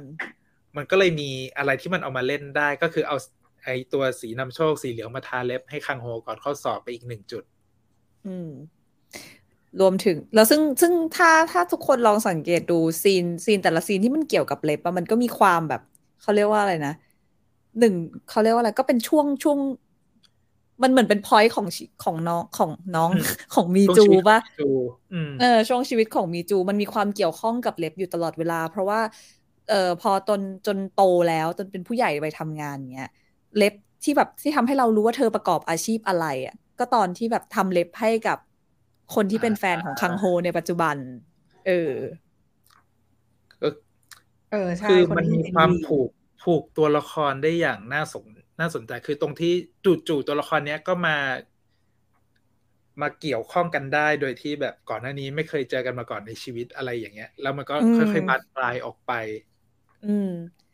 ซึ่งถ้าบอกว่าวางเรื่องเล็บไว้เพื่อให้มาเจอกับอีแฟนนี่ก็อยากจะบอกว่าโหก็เป็นบ้าเหมือนกันนะ คนเขียนบทอะวางอะไรขนาดนั้นนะอืม ตอนนี้ในในในแชทไปทางนี้แล้วฮะ ป้าเมียผู้ใหญ่บ้านเฮ้ยอันนี้ อันนี้ เออเดี๋ยวอันนี้เราจะคุยกันยาวหน่อย อยู่ช่วงไฮไลท์ตอนท้ายเรื่องป้าใช่ว่าไฮไลท์ความลับต้องความอัลันบนี้สปอยของจริงตัวนี้เรามีคุยกันยาวอยู่อะอืมปะขยับจากเล็บอ๋อมันก็จะมีเฮ้ยพี่เอ็ดดี้เอาเมื่อกี้ก่อนขอเล็บอีกนิดนึงอย่าเออขอเล็บอีกนิดนึงเรื่องชื่อร้านเล็บได้ร้านเออชื่อใช่ชื่อชื่อร้านเล็บ เออ ก็คือในซีรีส์อะ สุดท้ายแล้วอะมีจูอะมีการไปเปิดร้านเล็บใช่ไหมคะ แล้วทีเนี้ยชื่อร้านเล็บของน้องอะ ก็มีมีความน่ารักดี ถ้าจำไม่ผิดมันจะชื่อเนอิวเนเนอิวเอเนอิวปะเนอิวโตเอลอ๋อ Nail เนอิลโตเนอิลก็คือคำว่า nail เล็บอะเกาหลีก็ใช้คำว่าทับศัพท์ว่าเนอิลไปก็คือเนลอะเนาะซึ่งใช่คำว่าเนอิลในภาษาเกาหลีเองอะก็มีความหมายเหมือนกัน แต่ว่าทุกวันอืมเออ ก็รู้สึกว่าเป็นเอ๊ะเนอิชื่ลอมัร้านนแปลว่าพรุ่งน่ารัก tomorrow ดีว่า เนอิลวันเอ้ยพเอรุ่องขอโทษขอโทษขอโทษขอโทษเออเออใช่หมายถึงในวันพรุ่งนี้ขอโทษค่ะเออเออหมายถึงวันใช่พรุ่งนี้ มันก็จะหมายถึงแบบเล็บ โตคืออีกอีกครั้งปะโตคืออีกอะเออ เล็บอีกในวันถัดมางงงงเออแต่มันมันงงๆน่าจะเป็นกิมมิคของการเล่นคำแหละ เพราะว่าใช่เล่นคำมันมีพูดในเรื่องว่ามีจูอะตั้งชื่อร้านทำเล็บของตัวเองตั้งแต่สมัยเรียนแล้ว ว่าถ้าเปิดร้านอ่าถ้าได้เปิดร้านทำเล็บขึ้นมาเนี่ยจะใช้ชื่อนี้ มันเลยทำให้อ่าเพื่อนอีกคนนึงเพื่อนสามเกลอในหมู่บ้านเดียวกันเนี่ย ตามหาสามีมีจูได้เจอ เพราะว่าชื่อร้านชื่อนี้ อืมอะอะไปค่ะ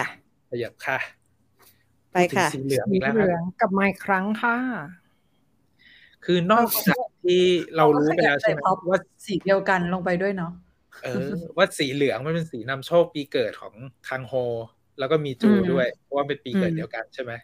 ในเรื่องนี้แม่งเลยเล่นสีเหลืองยับเลย โดยเฉพาะฉากต่าง ๆนานาแต่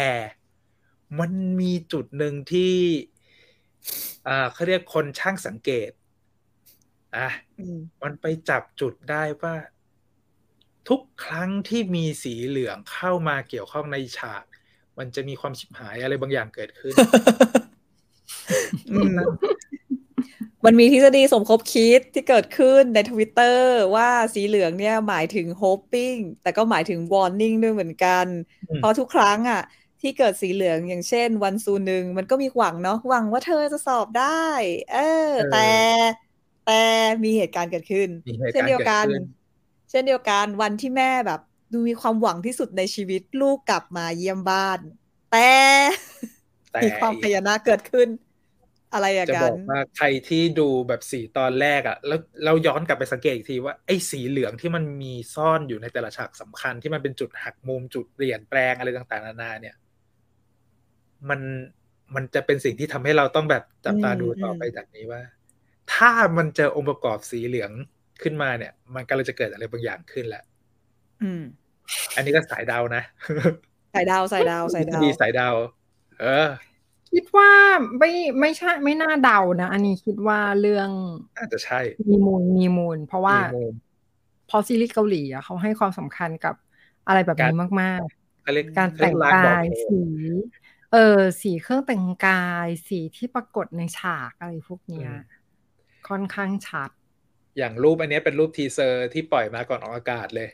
ก็จะเห็นว่าอืมเฮ้ย มันเล่นสีเหลืองอะไรบางอย่างอยู่ที่เราแบบดูปุ๊บ แม่ฝั่งเหลืองนะ ลูกฝั่งดำนะ มันมี contrast อะไรอยู่บางที่อย่างอันนี้การเมืองปะไม่ใช่ใช่ไหมออกไม่ไม่ไม่ไม่อะไรอะเอ้าก็อยู่ๆมันมันช่วงนี้กำลังอินไงแม่อ๋อฝั่งกำลังมาแม่ฝั่งเหลือง ลูกฝั่งลูกอะฝั่งไรแดอย่างงเงี้ยลูกฝั่งส้มเอ้ยลูกลูกฝั่งส้มสิฝั่งส้มเปล่าผมอ่านคอมเมนต์คุณกุ๊กไก่ ขอเป็นสีส้ม อะมาถูกทางแล้วค่ะคุณกุ๊กไก่ เอาอะได้การได้การอะวันอาทิตย์นี้นะครับ ทุกคนอย่าลืมนะฮะ ไปเลือกตั้งกันอ๋อเออใช่ว่าไปที่ถ้าไม่จัดรายการวันเนี้ย วันเสาร์อะ ก็อาจจะเป็นอีกรายการหนึ่งเอ๊ะรายวิเคราะห์รายงานสดเหรอคะ วิเคราะห์ วิเคราะห์ดีเบตโค้งสุดสุดท้าท้ายยอุ้ยแต่วันนั้นมีปลาใสใหญ่ เอ๊ะใช่ปะเอ๊ะหรือวันไม่วันศุกร์ ใช่ปะวันศุที่กร์เป็นปลาใสใหญ่เออวันศุกร์วันศุกร์เออเอาละเข้าเรื่องนั้นได้เอามาอะยังมีอีก ยังมีอีกอ๋อนี่เดี๋ยวขออันนี้ก่อนเลย แล้วในละครก็มีเลือกตั้งนะไม่รู้ว่ามาพอดีช่วงคือสถานการณ์ในยุคปัจจุบันของเรื่องเอในเรื่องเนี้ย มันก็เลยจะมีการเลือกตั้งประธานาธิบดีพอดี แล้วมันก็เลยมีเรื่องราวการเมืองเข้ามาเกี่ยวข้องผูกพันเข้าไปอีก เรื่องนี้แม่งแล้วทักแล้วขอนิดนึงได้ไหมว่าว่าตัวละครที่จะลงเล่นประธานาธิบดีทันโทษนะหน้าเหมือนคนหนึ่งมากในประเทศไทยเดี๋ยวไม่ไม่ได้พูดไม่พูดชื่อไม่พูดชื่อ แต่เราไม่เข้าพูใจดแต่เราเข้าใจทัแต่นทีเหมือนกันแต่ไปดูกันมันก็เหมือนที่เราดูเรื่อง Queen Maker แล้วมีหน้าอาจารย์เปียบุตรขึ้นอยู่ตลอดเวลาเหมือนกันอะไรอย่างเงี้ยไหนอะทำไมนี่ดูเราไม่ขึ้นเลยอะ ไปดูคนไหนดูคนไหนไปอบให้ไปดูดูรูปเป็นคางแล้วไงให้ดูรูปคาง ผู้ช่วยโครงหน้าสอสอที่เป็นข้าบ่าวรับใช้ประชาชน อะคำใบสามีเก่าดังเอกเหมือนหรออ๋อหรอเหมือนหรมากใครดูไม่เคยคิดเลย ส่วนเรื่องนี้ก็ มีอีกท่านหนึ่งเหมือนสอสอใครอีกท่านวะมีเหมือนอีกใคท่านรหนึ่งอีเหมืกอนกัอะนทำไมดิเป็นคนที่ไม่มีความสามารถในการจับคู่หน้าจับหแมน้าทเลยอะนโยบายใครวะเนี่ยคืออะในอะในยุคพักอะนี้ไรมันมีสีอะไร มันมีสกิลหนึ่งพี่จีเขาเรียกสกิลสายมีม เห็นอะไรแล้วมันปิ๊งครีเอทีฟไอเดียสร้างมีมได้ กัญชาเสรีจบ โอเคปะให้คำอ๋อเดียวเกียเฮ้ยเหมือนพอพูดปุ๊บเหมือนเลยนี่ไงดู เนี่ย ดูทีไรอะ ตอนเนี้ยคือพอพอพอใกล้เลือกตั้งกันเราจะเห็นหน้านักการเมืองเยอะใช่ไหมแล้วพอถึงเวลาอ๋อดูซีรีส์อะไรที่โครงคล้ายปุ๊บอะคือแบบทำไงมันดีโยงใยไปหมดเนาะโยงไม่ได้หยุดไม่ได้อะกลับเข้าเรื่องกลับเข้าเรื่อง ก็เหมือนอยู่อะเห็นปะคอมเมนต์มาเลยคือถ้าไม่ถ้าไม่พูดอะมันก็จะนึกไม่ค่อยออกไงเพราะเราก็ไม่ค่อย ไม่ค่อยแมทหน้าอือฮึอะอะเมื่อกี้มามาที่เมื่อประโยกี้คให้ให้จับตาดูสีเหลืองไปแล้ว อ่าอันนี้มันจะมีเรื่องคำประโยคคำพูด ถ้าใครยังไม่ดูนะสี่ตอนแรกอะ ให้จับคำประโยคที่มันดูอืมแบบอืมเอ้ย มันดูมีอะไรวะแล้วประโยคที่มันถูกพูดขึ้นมาในแต่ละตัวละครตรงนั้นอะ มันกลายเป็นเพนพอยต์อะไรบางอย่างในใจของคังโฮตอนที่กลับไปเป็นเด็กเจ็ดขวบอะอืมลองจับตาดูมันเริ่มตั้งแต่ อะ ประโยคที่แม่เขาพูดกับตัวเองมาตั้งแต่สมัยเป็นเด็กนักเรียนอะ ว่า คือเขาก็บังคับให้ลูกอ่านหนังสือตลอดเวลาใช่ไหมก็เลยอืมบอกไปว่า เนี่ย ห้ามกินอิ่ม เพราะกินอิ่มแล้วจะทำให้ง่วง ง่วงแล้วทำให้อ่านหนังสือไม่ได้ ไอ้ประโยคเนี้ยมันกลายเป็นเหมือนปักหมุดเข้าไปในสมองของเด็กเจ็ดขวบคนนั้นอะแล้วเขาก็จำมาตลอดว่าเขาไม่มีสิทธิ์ที่จะกินข้าวอิ่มได้อืมอืมแล้วก็ถ้าได้ดูย้อนเอ้ยไม่ใช่ย้อนไอ้ช่วงที่เขาเล่าพาร์ทย้อนอดีตไปอะ ไม่มีเวลาไหนเลยที่พระเอกของเรื่องได้กินข้าวแบบมีความสุขอืมทราบว่าตอนกินคิมบับก็ไม่มีความสุขหรออืมก็เป็น ก็อาจจะมีความสุขที่สุดคือการกินกิมบับของนางเอก อะไรอย่างเงี้ยอืมเออแต่มันก็เลยทำให้เขาว่าติดนิสัยเนาะการกินเนี่ย แบบไม่ว่าจะยังไงอะ คือเขาไม่ว่าแบบ ต่อให้ไม่มีแม่อยู่ตรงนั้นแล้ว หรืออะไรก็ตามอะเหมือนมันก็ติดนิสัยไปเลยว่าตัวเองจะต้องเป็นคนที่กินข้าวแต่เนี่ยแค่นี้แหละเหมือนจะรู้ลิมิตตัวเองว่าเนี่ยต้องกินแค่นี้แล้วก็จบอะไรอย่างเงี้ย ซึ่งอืมมันจะโยงไปจนแบบ มันจะโยงไปเขาเรียกว่าอะไรนะเป็นปมปะเป็นปมหนึ่งเกิดขึ้นในใจอ่าที่ถ้าเราดูอีสี่ EP แรกอะ่ะ จะจะแบบ มันก็มีการคลายกันเล็ก ๆ น้อยๆเนาะใช่แต่ อืม คือหลังจากแต่ที่ก็ยังเราจะ ที่จะบอกให้จับตาดูมาแหละ มันน่าจะเป็นจุดที่ช่วยในการคลี่คลาย แล้วทำให้ความสัมพันธ์ของแม่กับคังโฮ เนี่ย มันอืมมันเทิร์นอาราวเปลี่ยนไปอีกรูปแบบหนึ่งอืมอย่างที่เขาบอกว่าถ้าเราล้มลงเนี่ย เราถึงจะมีโอกาสมองเห็นโลกใบใหม่อืมนั่นแหละฮะอืมนอกจากนั้นยังมีอีกประโยคนึงที่อืมถูกพูดขึ้นมาจากเขาเรียกคุณประธาน ท่านประธาน ที่แบบก็ประมีธานปมอดีตผูกพันกับครอบครัวของพระเอก แบบบังเอิญสุดๆอีก อืม ซึ่งเป็นประโยคคำพูดที่เกี่ยวข้องกับเบสบอล อืม ทั้งเรื่องของการสไตร์การเอาอะไรอย่างเงี้ย ที่เหมือนเป็นการพูดเปรยๆไกลๆว่ามันคือทฤษฎีการใช้คนแหละ คือใช้จนถึงที่สุดแหละอืมพอเอาปุ๊บค่อยเขี่ยทิ้งอะไรอย่างเงี้ยอืมซึ่งอืมมันอาจจะเป็นประโยคที่ มันถูกพูดซ้ำระหว่างไอ้ท่านประธานคนเนี้ยกับคังโฮ ในช่วงก่อนอืมที่จะเกิดอุบัติเหตุ และมันน่าจะเป็น keyword สำคัญที่ถูกเอาใช้หลังจากนี้อยู่เหมือนกันนะ อืมแล้วว่าถูกใช้ในหลาย ๆ เรื่องที่ที่จะเกิดขึ้นแบบที่มีความการเมืองเข้ามาเกี่ยวข้องด้วยนะเราว่า อืม นั่นแหละ คือตอนเนี้ยใน part เรื่องการเมืองมันแทรกมาตลอดนะ ไม่ใช่อืมแค่เรื่องของการการพยายามอ่า การปรับจูนก็หากันของแม่ลูกนะมันมีปมในเรื่องของการเมือง นอกจากนี้มันยังมีปมในอดีตที่มันแบบมันยังมันยังมาไม่ถึงจุดที่มันจะแบบทับลายกัน มันค่อยๆเฉียดกันไปอืมเฉียดกันมาฮะอืมซึ่งอันนี้เรายังเราจะไม่พูดเหตุการณ์แล้วกันอืเนาะมนะมีคนบอกว่าตอนกินคิมบับก็กินแค่สองชิ้น เออว่ะกินน้อยนะ อืมเออว่ะอืมมันมีเหตุผลว่ะ กินน้อยจนเป็นนิสัย อืมอะขยับมาหน่อย สิ่งหนึ่งที่เป็นไฮไลท์ของซีรีเริ่มส์เรื่องเข้าสู่นี้เลยแล้วคือคนในหมู่บ้านไม่มีคนใครในปหกติมู่บ้านที่ไม่ปกติว่า คือเราเคยดูอย่าง Hometown Cha-Cha-Cha ใช่ไหมซึ่งแบบคนในหมู่บ้านมันจะมีอะเขาเรียกมีบทบาทพอสมควรเลยในเรื่อง อืม อืม เรื่องนี้ น่าจะมาทรงนั้นแหละ คนในหมู่บ้านแต่ละคนมันมีปมมีมีแบ็กความลึกลับอะไรบางอย่าบางอย่างมีเออ มีปริศนาอะไรบางอย่างซ่อนอยู่ แต่ว่าตอนตอนเห็นตัวละครหมู่บ้านเอ่อชาวบ้านหมู่บ้านเนี้ยครั้งแรกอะไม่ได้นึกถึงโฮมทาวน์นะนี่นึกถึง Our Blue เอาว่าบลูแบบความแบบมีเด็กมีแบบอะไรอย่างเงี้ยแต่ว่าแล้วก็อืมจำได้ไหมน้องหลานคนนี้ก็เอาบลูนะ น้องหลานสาวใช่อะน้องอึนกีว่าน้องอึนกี โอ้โหแล้วแล้วแล้วหมู่บ้านเนี่ย มันเขาเรียกว่าอะไรอะตอนตอนดูตอนแรกก็ อีกอีกอีกหมู่บ้านหนึ่งที่ทำให้นึกถึงนะมันเป็นมันเป็นฟิลความเขียงเนื้อมันยางอะอะไรก็ไม่รู้บางอย่างอะแบบแบบคาแรคเตอร์ตัวละครมันมีความเขียงเนื้อมันยางในนั้นนะที่แบบมีคือทุกคนแปลดูกๆอะมีดูมีปมหลังที่แบบถ้าเปิดเผยออกมา แล้วมันจะแบบ โอ้โห อะไรอย่างนี้นะเออนิดนึงตัวยังตึไงงดีไล่ยังไง ไล่ยังไงดีอืมไม่รู้จะเริ่มจากใครก่อนตอนนี้ค่อยค่อยๆค่อยๆไล่ ค่อยเอาจากรูปแล้วกัน อืมอะก็ครึ่งบนรูปบนที่มันมี question mark ก็เป็นคู่ของบ้านผู้ใหญ่บ้าน ที่เขาอ่า question mark ไว้อะเพราะว่าเมียผู้ใหญ่บ้าน มี character สำคัญคือ แปะมาส์กหน้าตลอด ใช่อืมยังไม่เคยปลดมาส์กหน้าออกมาเลยว่า เอ๊ะ หน้าตาเป็นยังไง ซึ่งในคำอธิบายตัวละครอะในเว็บไซต์อะมันเขียนไว้ด้วยเหมือนกันนะ ว่าเป็นภรรยาของผู้ใหญ่บ้านที่ไม่มีใครเคยเห็นหน้าที่แท้จริงของนางเลยว่าหน้าตาเป็นยังไงแล้วเป็นคนที่ใส่มาส์กไว้ตลอดเวลา เราก็เลยแบบไม่เราไม่ใช่มาส์กเรียบๆอะ เป็นมาส์กที่มีลวดลายตลอดเวลาลายเออเออเออ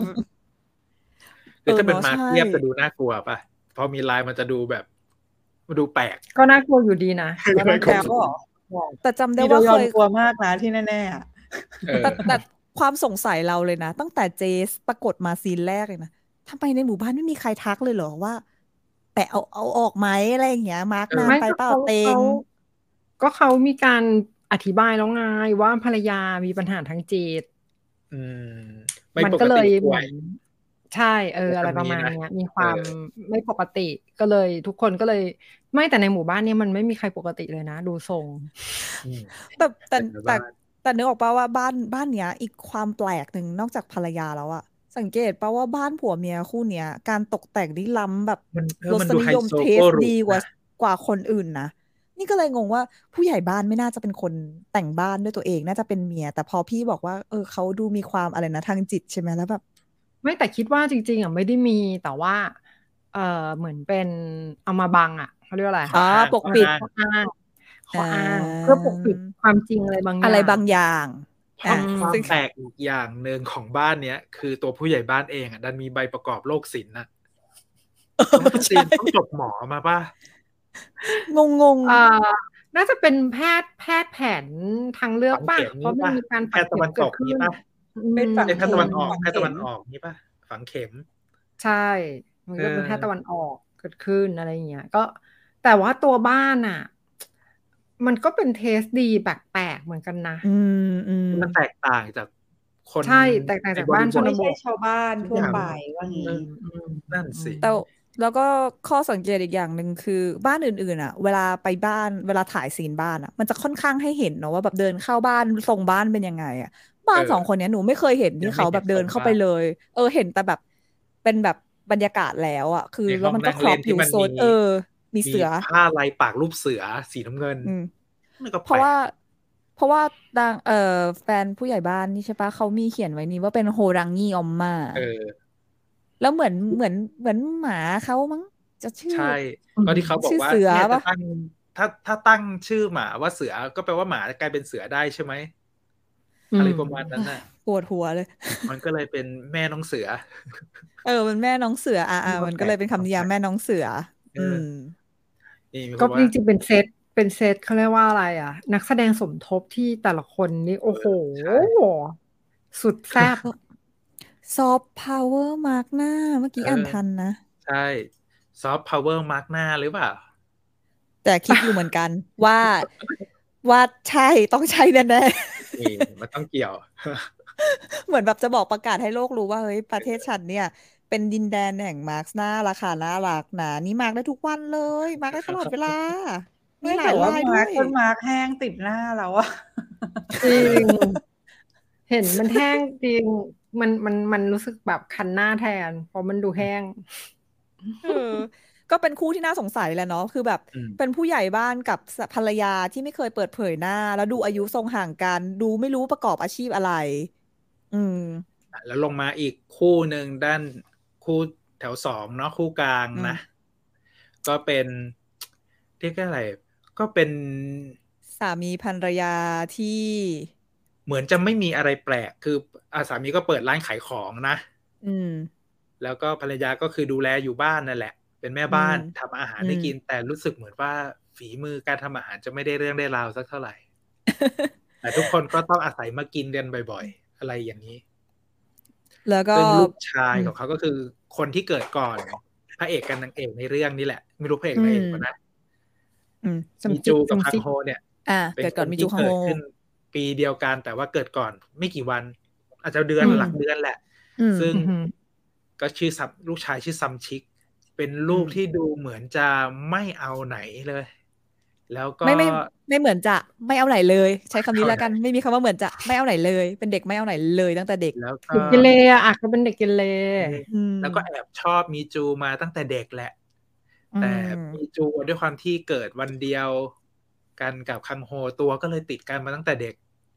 อืมตัวเองก็เลยรู้สึกว่าเป็นคนที่เรียกอะไรอะ ไม่สามารถที่จะเอาชนะคังโฮได้สักทีก็เลยคอยบูลลี่คังโฮ อยู่บ่อยอืมๆตั้งแต่สมัยเด็กแล้วอืมคือครอบครัวเนี้ยดูเหมือนจะปกไม่จริง ๆ มันไม่ปกติหรอกคืออย่างตัวคุณแม่เองอะเห็นอย่างเงี้ย ก็ดูเป็นคนแบบดูแบบดูจุ๊บจิ๊บเขาเรียกว่าอะไรนะมันจะมีซีนที่คุณแม่ดูทรงแบบโอ้ฉันไม่อยากช่วยเหลือเลย แต่พอถึงเออเวลาแบบ มีมีอะไรบางอย่างมาแลกเปลี่ยนอะไรใดอืมๆคุณแม่ก็แบบพลิกพลิกอย่างนี้เลยแล้วก็แบบดูเป็นคนรักลูกชายจากการที่แบบอื มมีเหตุการณ์หนึ่งที่จำเป็นต้องโอนเงินให้ลูกชาย โอ้โหสุดยอด ซึ่งซึ่งอีลูกก็แบบ เออ ลูกนี่ก็ก็แสร้ายบอะเออก็แสบอะ สุด แต่เป็นแสบบริสุทธิ์นะสำหรับเราอะ คือเป็นเออแสบแบบแสบมันไม่ใช่บริสุทธิ์แสบแสบบริสุทธิ์คือเขาไม่เขา ไม่บริสุทธิ์ระวังจุดนี้มัน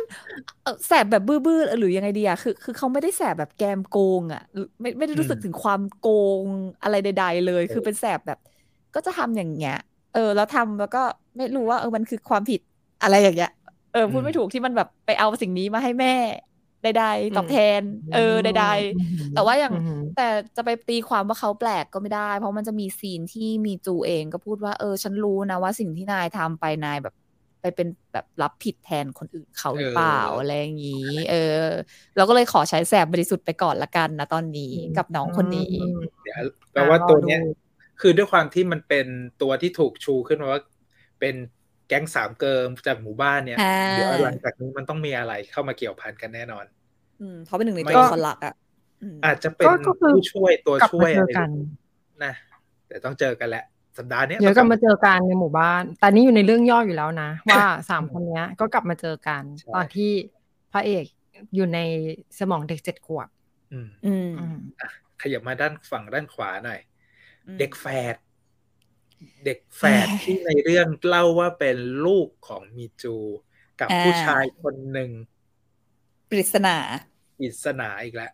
ก็คือเหมือนมีปมตอน Twenty-Five Twenty-One ที่ตามหา เดากันไปเรื่อยว่าพ่อของเด็กเป็นใครมินแชร์อะไรอย่างจำชื่อได้เออตามหาพ่อมินแชร์ ก็ซีรีส์เรื่องนี้เราก็ยังต้องตามหาพ่อของเด็กกันต่อไปนะคะอืมยังก็เป็นเด็กสองคนที่พอเขาเรียกว่าอะไรนะ พอซีนมันมาถึงปัจจุบันปุ๊บอะอยู่ๆก็มีเจ้าเด็กสองหน่อเนี่ยโผล่ขึ้นมา โดยที่เราก็ไม่รู้ว่าเป็นลูกเต้าเหล่าใคร แค่นี้ถูกนิยามว่าเป็นลูกของมีจู ซึ่งมีจูในตอนนั้นเองก็คุณแม่ก็ อะอันเนี้ยก็เป็นอีกหนึ่งปมที่น่าสงสัยคือ อะไรทำให้อะไรทำให้แบบเขาเรียกว่าอะไรนะ คือถ้าทุกคนดูในอีพีที่ ที่แบบเกิดมาตอนที่มีจูกับคังโฮเกิดมาด้วยกันอะอืมคือชาวบ้านดูไม่ได้ยอมรับก็จริง แต่ตอนนั้นหลังจากนั้นก็ดูช่วยเหลือกันดี แต่กลายเป็นว่าแบบพอโตขึ้นมา ทุกคนดูเริ่มมีความลับอะไรบางอย่าง อย่างบ้านมีจูเอง คุณแม่ก็ต้องแบบมีความลับแบบในกับกับเพื่อนบ้านด้วยกันเอง ทั้งทั้งๆที่ก็อยู่ด้วยกันมาตลอดว่าเออจริง ๆ ลูกสาวฉันตอนนี้ทำงานลูกสาวฉันทำงานอยู่อเมริกาเนี่ย แล้วเนี่ยพ่อเด็กแฝดก็อยู่ที่นั่นอะไรอย่างเงี้ย คือ อย่างถ้าปิดใครดูบ้านก็จะรู้ว่ามันไม่ใช่เรื่องจริงเออเออออะไรอย่างเงี้ย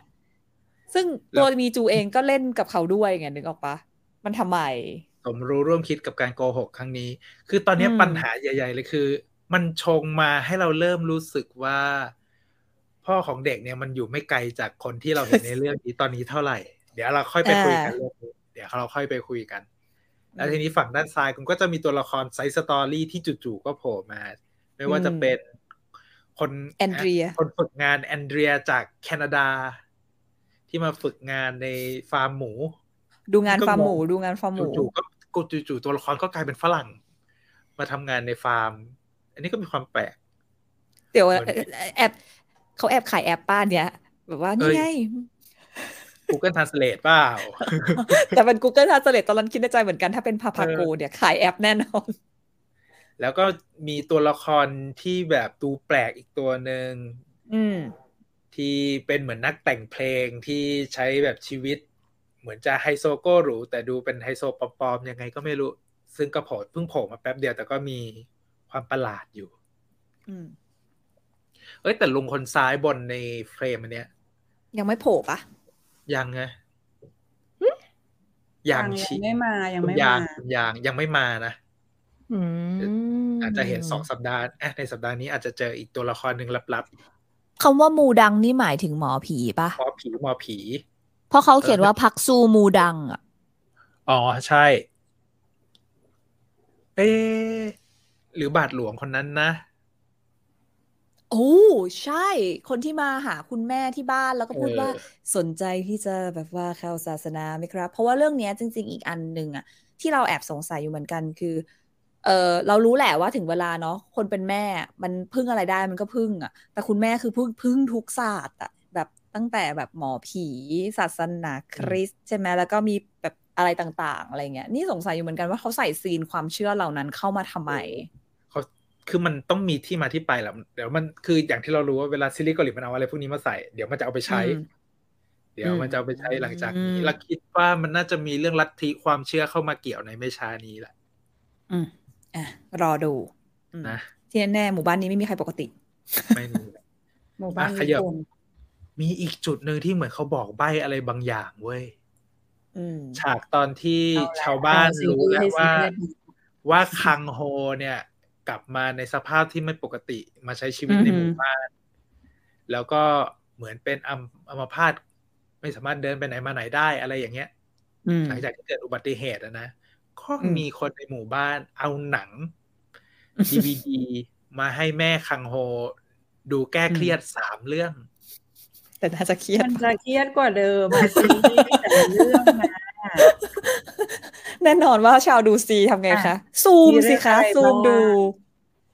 เรื่องแรกก็คืออะไรนะ กีบงมันเหมือนชื่อไทยคือกีบงเท้าเปล่าปะเออเป็ใช่นพาเนใช่กีใช่บงคือใช่ก็คือจะเป็นจะเป็นอันที่เป็นมี คุณแม่เป็คุนณลูกถือคอกันอ่าอยู่คุณแม่ขี่หลังลูกอะไรอย่างเงี้ย ซึ่งเรื่องเนี้ย เท่าที่ไปอ่านเรื่องย่อมามันก็คือตัวละครอะเราว่าก็คือมีความเป็นเป็นพาโบเป็นคนบื้อเนาะคล้ายๆคล้ายๆคังโฮที่ถูกเรียกในเรื่องนี้อะไรอย่างเงี้ย เป็นแบบเขาก็อยู่กับแม่อะไรเงี้ย แล้วเหมือนถ้าจำไม่ผิดเหมือนเขาต้องการจะหาเงินนะคะเพื่อแบบ รักษาแม่หรืออะไรสักอย่าง ก็เลยเหมือนไปลงวิ่ง feel แบบมาราธอน half marathon อะไรเงี้ยอืมเพื่อแบบอยากได้เงินรางวัลอะไรเงี้ยแต่เขาเป็นคนบื้อไงแล้วก็ท่ามกลางคนในหมู่บ้านที่เหมือนแบบ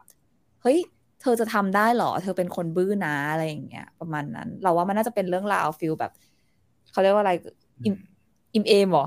แบบให้เห็นคุณค่าของการมีชีวิตอะไรอย่างงี้ป่ะ I don't know ไม่ไม่เคยดู อืม ซึ่งพอพูดอย่างนี้แล้วมันก็มีทรงคล้าย Forest Gump ไอ้เรื่องเรื่องที่สองนี่เหมือนกันนะ เพราะว่ามันก็มีอ่าเรื่องราวของการวิ่งอ่าวิ่งเปลี่ยนชีวิตอะไรอย่างเงี้ยอืเพราะการวิ่งมเป็นสิ่งหนึ่งที่ทำให้เปลี่ยนชีวิต Forest Gump ไปเลยอะอ่าแล้วก็มีความบื้อเป็นตัวละครที่ดูinnocent อะไรหลาย ๆ อย่าง อืมอืมอ่ามีจุดร่วมเดียวกัน จุดร่วมเดียวกัน แล้วอีกเรื่องหนึ่งเนี่ย ก็ชื่อเรื่องก็ชื่อมาราธอน อันนี้ก็ตรงตัวเหมือนกัน พี่โชซึงอูเล่น เป็นคนที่มีภาวะ ถ้าถ้าก็จะเห็นก็มีภาวะออทิสติกเหมือนกันนี่แหละ อยู่กับแม่ใช่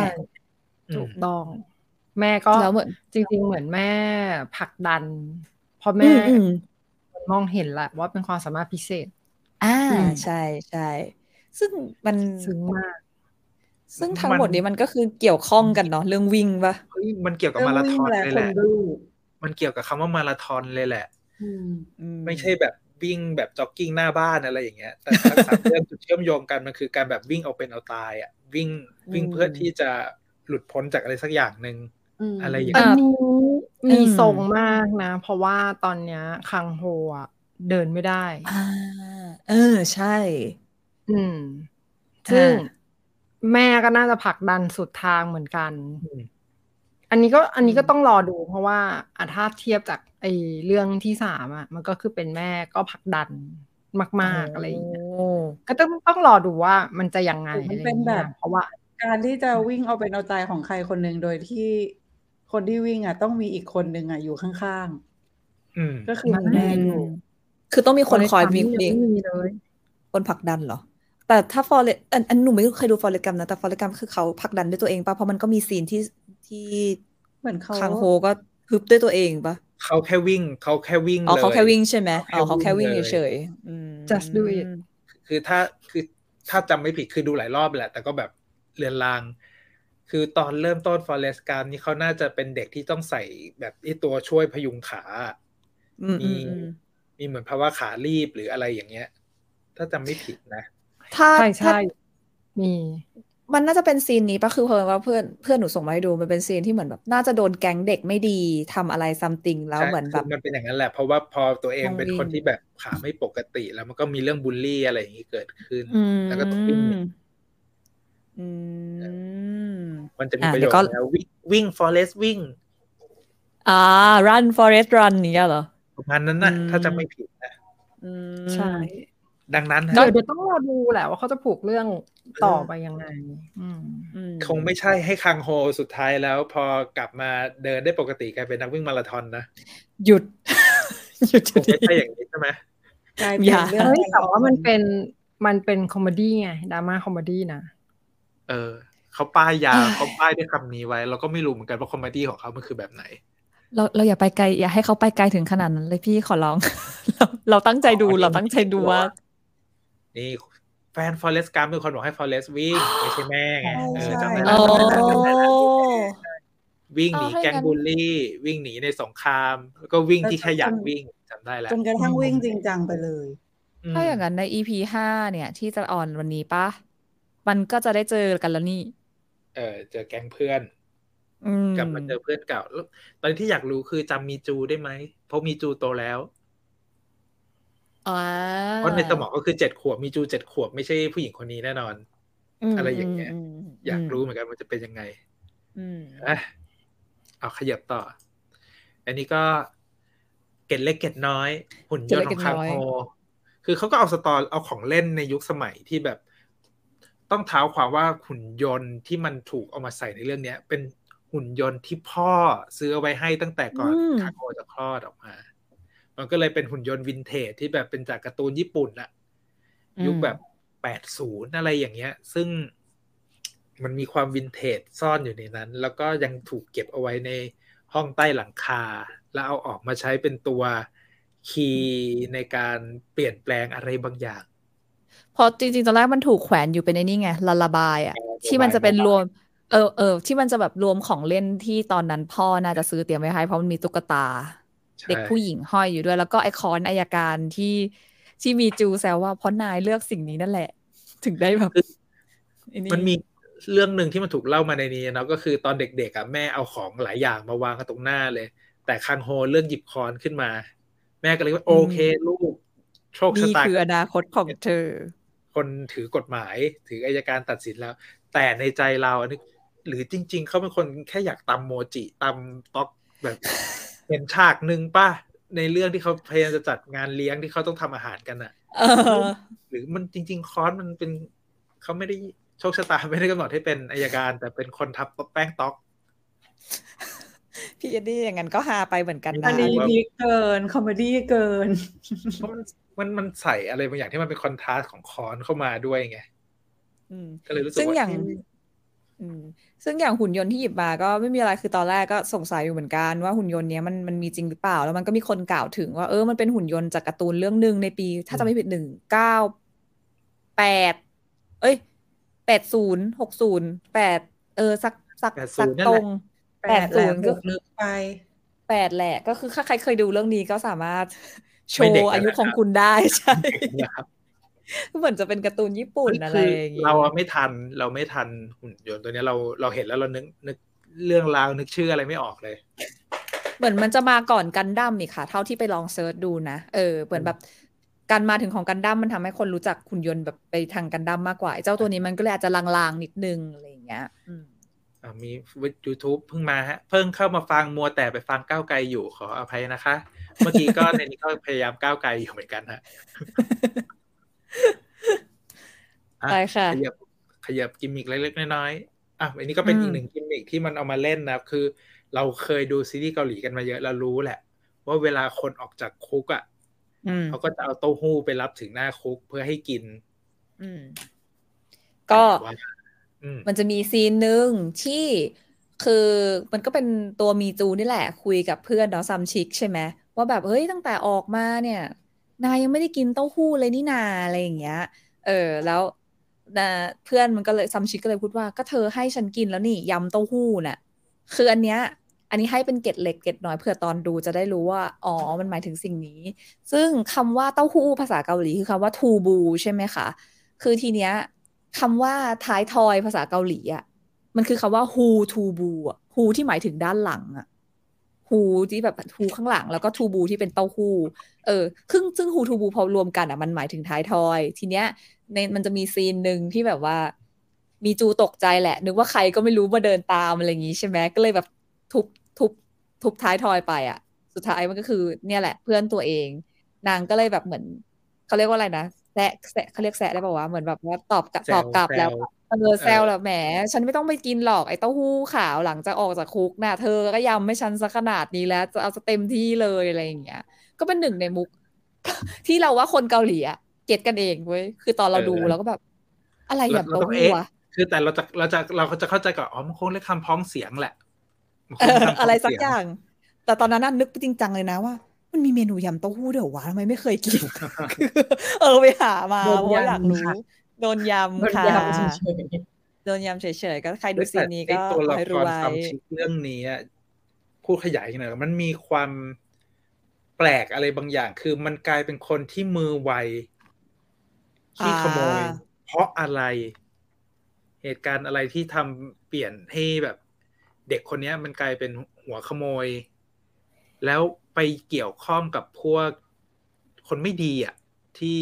ทำให้ตัวเองต้องเข้าคุกได้ยังไงอะไรอย่างเงี้ยอืมเพราะถ้าใครดูมาก็จะเห็นว่า เฮ้ย ออกจากคุกมาชีวิตก็ไม่ได้ดีนะ ไม่ได้ไปทำงานสุจริตอะไรแบบร้อยเปอร์เซ็นต์นะ ก็ยังไปทำงานในบ่อน อืม มันต้องมีอะไรแบ็กกราวตัวละครตัวนี้ หลังจากนี้อยู่แล้วก็พอมันมีเรื่องของนักเลงเรื่องของการพนันเรื่องของอำนาจมืดที่มันแบบอยู่นอกเหนือกฎหมายอย่างเงี้ย มันน่าจะลำบากนะหลังจากนี้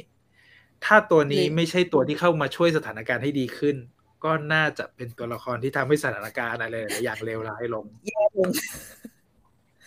รอคิดว่ามันติดคตามงจะไปเกี่ยวกับ เราว่ามันอาจจะไปปูเพื่อให้ไปเกี่ยวกับประธานในอนาคตก็ได้ ก็เป็นไปได้ พวกคนไม่ดีอืม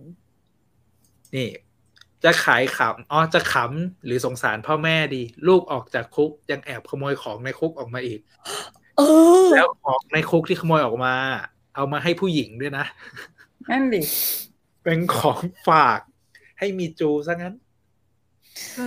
เออ อืม นี่มีบ้าอ๋อ นี่ในตัวอย่าง เห็นว่าไปอ้อนวอนคังโฮตอนเป็นทนายด้วยนี่คะ โอ้รอดู รอดูสัปดาห์นี้ น่าจะมีขยายความตัวละครตัวนี้ให้มันมากขึ้น อืม อะ มาถึง ช่วงเดาซีรีส์และช่วงท้ายของซึ่งวันนี้แล้วซึ่งอันเนี้ยสปอยแน่นอน เพราะฉะนั้นใครที่ยังไม่ดูเออค่อยกลับมาดูก็ได้ กดกดรีบแชทก่อนได้ฮะอืมคือหลังจากดูมาสี่ตอนแล้วมันมีสิ่งที่เปิด ให้เราสงสัยมาหลายจุด เริ่มตั้งแต่อืมตัวพระเอกเลยที่จากคนที่อาจจะสอบเนติบัณฑิตเป็นอายการเนี่ย แต่กลายเป็นคนที่ยอมรับเงินของผู้มีอำนาจ แล้วก็ทำให้รูปคดีเนี่ย มันแทนที่จะช่วยเหลือคนอ่อนแอกว่า กลายเป็นคนที่รับใช้เงินแทนซึ่งจุดนี้เนี่ย มันไม่รู้ว่าจริง ๆ แล้วการเปลี่ยน เปลี่ยนมาเป็นคนที่รับใช้เงินของคังโฮ เนี่ย มันมีอะไรซ่อนอยู่ไหม หรือไม่มีเลย แค่คนอืมที่ถูก mindset ของแม่ตอนเด็กบอกว่าเนี่ย เราจะต้องมีเงินจะต้องเป็นคนที่มีอำนาจขึ้นมานะ อืมอะไรอย่างเงี้ยแต่ขอขอแย้งนิดนึงตรงที่ว่าถ้าจำได้ซีนที่ เออเขาเรียกว่าอะไรนะคังโฮที่แบบกลับมาสอบอีกครั้งหนึ่งอะค่ะอืมตอนที่จะสอบเป็นอัยการอืมแววตาหรือหรือความมุ่งมั่นในตอนนั้นอะสำหรับเราอะถึงจะโดนแม่อะแบบเขาเรียกว่าอะไรนะ แบบบังคับเนาะเรื่องแบบเออตั้งใจเรียนหรืออะไรเงี้ย แต่หนูคิดว่าตอนนั้นจิตบริสุทธิ์ของเขาในการที่อยากจะช่วยคนอะคิดว่ายังไม่มีมีอยู่เหรอ ในใจรู้สึกว่าคังโฮไม่เคยมีมุมที่รู้สึกว่าตัวเองอยากช่วยเหลือผู้บริสุทธิ์อยู่เลยเพราะแค่อ่าทำตามที่แม่สั่งเอาอะไรเหรออย่างเงี้ยเราเราแค่รู้สึกว่าแววตาเขาไม่ร้าย เราก็เลยรู้สึกว่าเขาอาจจะโอ้โหอาจจะเป็นครับอายการทั่วไปตอนเด็กอะพี่ร้ายจำฉากนะพัดจำฉากนั้นไม่ได้หรอคะชักไหนมีฉาก ที่ที่ริมหน้าผารถยนต์ ริมหน้าผารถยนต์ริมหน้าไม่ผาหรือเปล่าวะด้วยหนูหนูหมายถึงซีนตอนที่ยังคบกับมีจูอยู่แล้ว แบบนี่ไงฉันสอบได้แล้วอะไรอชั่วย่างโมงเงี้ยเดียวตอนนั้นคือน่ะช่วงเวลาเดียวที่ทารู้สึกว่าโดฮยอนยิ้มสดใสที่สุดก็คือตอนที่มีจูยอมเป็นสายเปย์ที่อ่าฉันจะยอมลอ่างทุนกับเธอเองอะไรอย่างเงี้ยเออมันเป็นนั่นแหละช่วงเวลาเดียวในเรื่องเลยอะคือคือหนูที่เขาดูอะยิ้มมีความสุข คือหนูอะมองว่าณตอนนั้นอะการสอบอายการของเขาอะยังยังยังดูสอบแบบเหมือนแบบอ่าเดี๋ยวฉันเป็นทนายอีกหน่อยฉันไม่รู้นะก็ตอนนั้นด้วยความแบบเออยังคบกันป้าหนูถ้าเป็นหนูหนูอาจจะมองว่าเออเดี๋ยวฉันเป็นทนายแล้วอีกหน่อยก็คงแบบ เนี่ย เรามาอยู่ใช้ชีวิตอยู่ด้วยกันอยู่กับแฟนมีหน้าแบบมีหน้าที่การงานที่มั่นคงงั้นสร้างครอบครัวได้หนูมองแบบว่าเขาน่าจะอะไรประมาณนั้นน่ะ แต่ฉากที่พี่จิมมี่พูดอะอันนั้นอะใจลึกๆก็ยังคิดว่า ไม่มีซีนให้เห็นนี่ว่ายังมีคนอยู่ นี่ก็ยังรู้สึกว่า คดีอาจจะพลิกได้ดิฉันเป็นสายคดีพลิกใส่คดีแบบผิดเอออันนี้แบบเป็นเพอีกราะมุว่ามหนึ่งที่ตอนแรกคิดไว้เหมือนกันคือไอ้เรื่องของคังโฮ เนี่ยว่ามันอาจจะเป็นความจงใจที่เข้าหา เข้าหาอืมกลุ่มอำนาจจงใจแน่นอนะไรเพื่จะแก้แค้นให้พ่อ แต่ในอีกด้านหนึ่งอะไอ้โดยเฉพาะรูปที่เอามาใช้ประกอบสไลด์เนี้ย เฮ้ยประโยคที่เขาพูดกับคุณลุงคนอืเนี้ยมมันมันไม่ใช่คนที่จะช่วยเหลือใครได้อีกแล้วอะอืมไม่ช่วยแล้วอะเออ มันอืมเป็นคนที่มีมุมมองในเรื่องของการมีอำนาจในมือ เพื่อที่จะหาผลประโยชน์ให้กับพวกฝั่งตัวเองหรือให้ตัวเองก้าวหน้ามากกว่า คือคือเขาอะกลายเข้าสู่ลูปไปเหมือนคุณอายการคนที่ทำให้บ้านเขาเป็นที่แบบไอนั้นดเลอลยอะเขาอะ ที่เป็นไอดอลเขาอะอืมก็เลยแบบ ตอนเนี้ยเราก็เลยยังไม่เคลียร์เรื่องของความตั้งใจหรืออืมอืมอืมตัวละครตัวของคังโฮว่าจริง ๆ แล้วเป็นคนแบบไหน เลยเป็นกู๊ดหรือแบดอืมใช่อืมและที่สำคัมัญนเดานะยากนะเออ อีกจุดหนึ่งฮะ ที่อยากที่เดาโอ้โหไม่รู้จะเป็นคือ เอ้าแล้วสองคนเนี้ยมันไปแยกจากกันตอนไหน เพราะเหตุอันอะไรใด อืเอมอเพราะว่าคือเป็นคู่ถ้าใครอืมถ้าใครดูมาแล้วก็จะเห็นช่วงเวลาหวานแหววที่เขาแบบก่อนที่จะสอบในติบัณฑิตอะไรผ่านสักอย่างเนี่ยเขาดูน่าจะเป็นคนที่ลงเอยใช้ชีวิตคู่ด้วยกันได้ดีชัวร์แต่เออก็อาจจะแค่หายไปเหมือนเดิมป่ะ เหมือนที่เคยหายไป ไม่ก็เป็แต่นไปพี่ได้พาแต่ว่ามันก็มีเรื่องที่มีจูโกหกไงว่าแบบไปอยู่อเมริกาด้วยอะนึกออกปะคืออันเนี้ยไม่รู้ แต่คิดว่าไอ้การโกหกของมีจูแค่น่าจะพยายามปกปิดเรื่องพ่อเหรอผู้ชายมากกว่าอืมแต่ฮะ รูปนี้ครับ มีจูใส่เสื้อสีเหลืองครับ เออใช่ โอ้ยตายแล้วมีสมคบคิด โอ้ยตายชิดจริงด้วย การใส่เสื้อสีเหลืองของมีจู มันมีอะไรบางอย่างที่อาจจะมากกว่าการถ่ายรูปคู่ชูสองนิ้วด้วยกัน จะบอก จะบอกว่าตอนแปะรูปมาไม่คิดเลยนะเนี่ย ไม่ได้คิดเออจริง เพราะว่าพอ official มันก็ลงรูปนี้มาให้ไง ก็เลยแบบ official เนี่ยตัวดีเลย ตัวชมสเป็นปเลอยแบยบสีนำโชคที่ไม่นำโชคจริง อะ เป็นการนำโชคแบบนำโชควงเล็บร้ายอะ ให้กับใช่คังโฮอืมงั้นแปลว่าเนี่ย มันก็คือเขามันอะช่วงนี้มันจะเป็นช่วงมีความหวังไงมีความหวังว่าเราจะได้อยู่ด้วยกันแต่สุดท้ายมันคงมีเหตุอะไรสักอย่างเปรี้ยงมาเหมือนแบบที่เกิดขึ้นมาแล้วสองครั้งให้เราเห็นว่าแบบมันก็เลยทำให้สองคนนี้ต้องแยกจากกัน ซึ่ง ณตอนเนี้ยนะยังนึกไม่ออกว่า อะไรที่จะทำให้คนสองคนที่ ก็โหมันผูกพันกันมานานนะ ตั้งแต่เกิดอะแล้วก็มันมันเปรี้ยงจากกันได้อะฉากที่นอนทับกันบนเตียงชั้นบนเนี่ยอือหืออ๋อกอดก่ายกันไปมาเนี่ย มันอาจจะไม่จบแค่การกอดก่ายกันหรอก มันอาจจะไปจบที่สไลด์ต่อไปหมายปะความว่าเด็กแฝดนี่เป็นลูกของคู่นี้เหรอ เป็นไปได้ไหมถาม โอ้จริงๆยในเดี๋ยวในมุมก่อนมงคุณด้านขาคือจนี่ริงๆ คือจริง ๆ น่ะ มันไม่ใช่แค่ฉากเตียงชั้นบนปั๊บมันอยู่ด้วยกันมาเป็นเดือนๆขนาดนั้นน่ะมันจะอะไรจะใส่ซื่อขนาดนั้นนี่แอบคิดว่าไม่น่าจะเป็นลูกของพี่สาวของนี่ไม่ไงใช่เพราะว่ามันมีการเมนชั่นเออพี่สาวหลายเออครั้งใช่แล้วดูเป็นคนไม่ได้เรื่องหย่าด้วย เพราะพี่สาวทั้งสองคนหย่าทั้งคู่ใช่อะขยับมาให้ดูรูปนี้เลย ประเด็น ประเด็นที่จะต้องจับตามองเนี่ย คือผมมีมุมมองหนึ่งเกิดขึ้น ครับไอเกี่ยวกับสไลด์ก่อนหน้านี้ด้วยแหละ การเลิกลา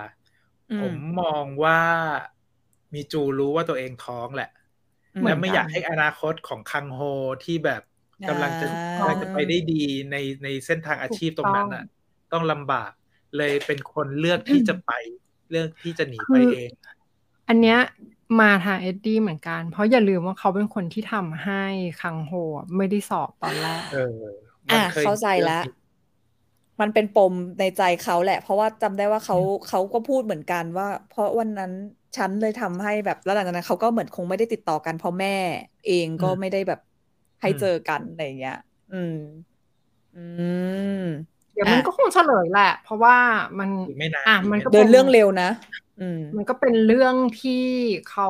ยังไม่เปิดเผยอยู่เรื่อยๆ เพื่อให้เราติดตามไปเรื่อยๆ ทุกสัปดาห์นี่แหละ แล้วที่สำคัญในในเรื่องราวปัจจุบันของคังโฮตอนเนี้ยมันเขาไม่มีความทรงจำตรงนั้นเหลือละเขาเป็นเด็กอืมเจ็ดขวบโดยสมบูรณ์อืมแต่แต่มีจูอะอืมที่รู้ทุกอย่างอืมมันจะต้องมีการแสดงออกอะไรเกิดขึ้นบ้างอืมมีคนบอกว่า เนี่ย หน้าแคสมาเหมือนพ่อขนาดนี้ คือแต่เราอะเราก็คิดเหมือนกันว่าเป็นลูกคังโฮ แล้วเราก็คิดว่าซีรีส์ตั้งใจโยงเรื่องไอ้โชคชะตากับเด็กอะมาด้วยกัน เพราะว่าตอนเกิดมาสองคนนั้นน่ะ ไม่ได้เป็นแฝดกันก็หมายถึงว่าคังโฮกับมีจูไม่ได้เกิดเป็นแฝดกันอ่าถูกปะแต่แต่ว่ามันก็คือเหมือนชายหญิง เออ อันเนี้ยเราก็คิดว่าเขาน่าจะต้องการเชื่อมโยงว่า อันเนี้ยคือแฝดเลยอืมมันคือ destiny ที่เกิดมาเป็นชายหญิงเหมือนกันเออออะไรอย่างเงี้ยเออ แล้ว อุบอิบนิดนึงว่าตอนซีนที่เจ้าเด็กแฝดสองคนเล่นกับคังโฮอะมันทำให้เรานึกย้อนด้วยว่าจริง ๆ แล้วคังโฮก็เหมือนซัมชิกในวัยเด็กเหมือนกันเนาะที่มีความแบบเป็น바보 แล้วก็เล่นกับเด็กสองคนที่ดูแบบอะไรอย่างเงี้ยแล้วก็ไปตามเออหาไอ้ลูกบอลเด้งดึงเออเออแปลกแปลกดีเออแล้วมีก็ความฉายซ้ำเนาะหน่อยหน่อยมีความใช้ซ้ำอืม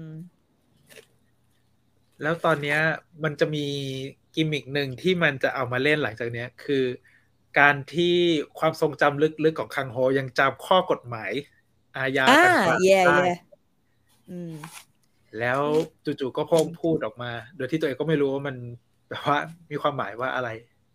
พี่นี่มันพี่ก็เป็นแทรก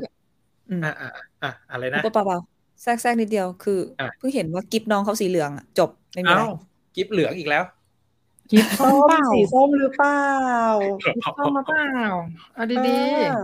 หาส้มก็ได้ส้มก็ได้ส้มก็ได้โอเค ไม่ๆตอนมีอะไรนี้มันละต้องสีส้มแล้วมันมองอะไรมันก็ต้องสีส้มแล้วตอนเนี้ยอะไม่ส้มก็แดง จุดเนี้ยเออตายตายสีมงคลตายสีมงคลอืมแต่บัตรอะเลือกตั้งเขาเป็นสีเดียวเนาะเขาเป็นโมโนโทนเนาะใช่ไหมฮะไม่รู้อย่าไปได้เลือก มันมีสองอันไม่ใช่หรอ ที่เขาบอกว่าอะไรนะ สีเขียวแต่มันจะต้องคีบสีเขียวคีบวงเขีสียวกับม่วงม่วงคีบใช่ไหเมมนเออาโอเคโอเค ได้ได้ได้อะเอามาอีกจุดหนึ่งเรื่องการเมืองหน่อย ไหนๆเขาพูดเรื่องเลือกตั้งเมื่อกี้แล้วเออเพราะว่าเนอะซีรีส์เนี่ย มันก็มีปมเรื่องของช่วงเลือกตั้งประธานาธิบดีที่ผู้เขาเรียกอะไรผู้สมัครชิงตำแหน่งประธานาธิบดี เป็นอายการคนที่เคยทำคดีพ่อของพระเอกอื ในมอดีตอืมแล้วกลายเป็นว่าจากอายการคนที่ดูเหมือนจะเป็นคนดีที่จะช่วยเหลือพ่อในตอนแรก แค่อืมมีเงินมาวางอยู่ท้ายรถ ก็เปลี่ยนคนคนหนึ่งให้กลายเป็นทาสของเงินไปเรียบร้อย แล้วหลังจากนั้นสามสิบปีผ่านไปอืมกลายเป็นสสอ่าที่มีอิทธิพลมากพอที่จะ เข้าชิงตำแหน่งประธานาธิบดีได้ อืมซึ่งมันก็ยังมีจุดน่าสงสัยอยู่หลายจุดนะ ตรงที่ว่าคือถ้า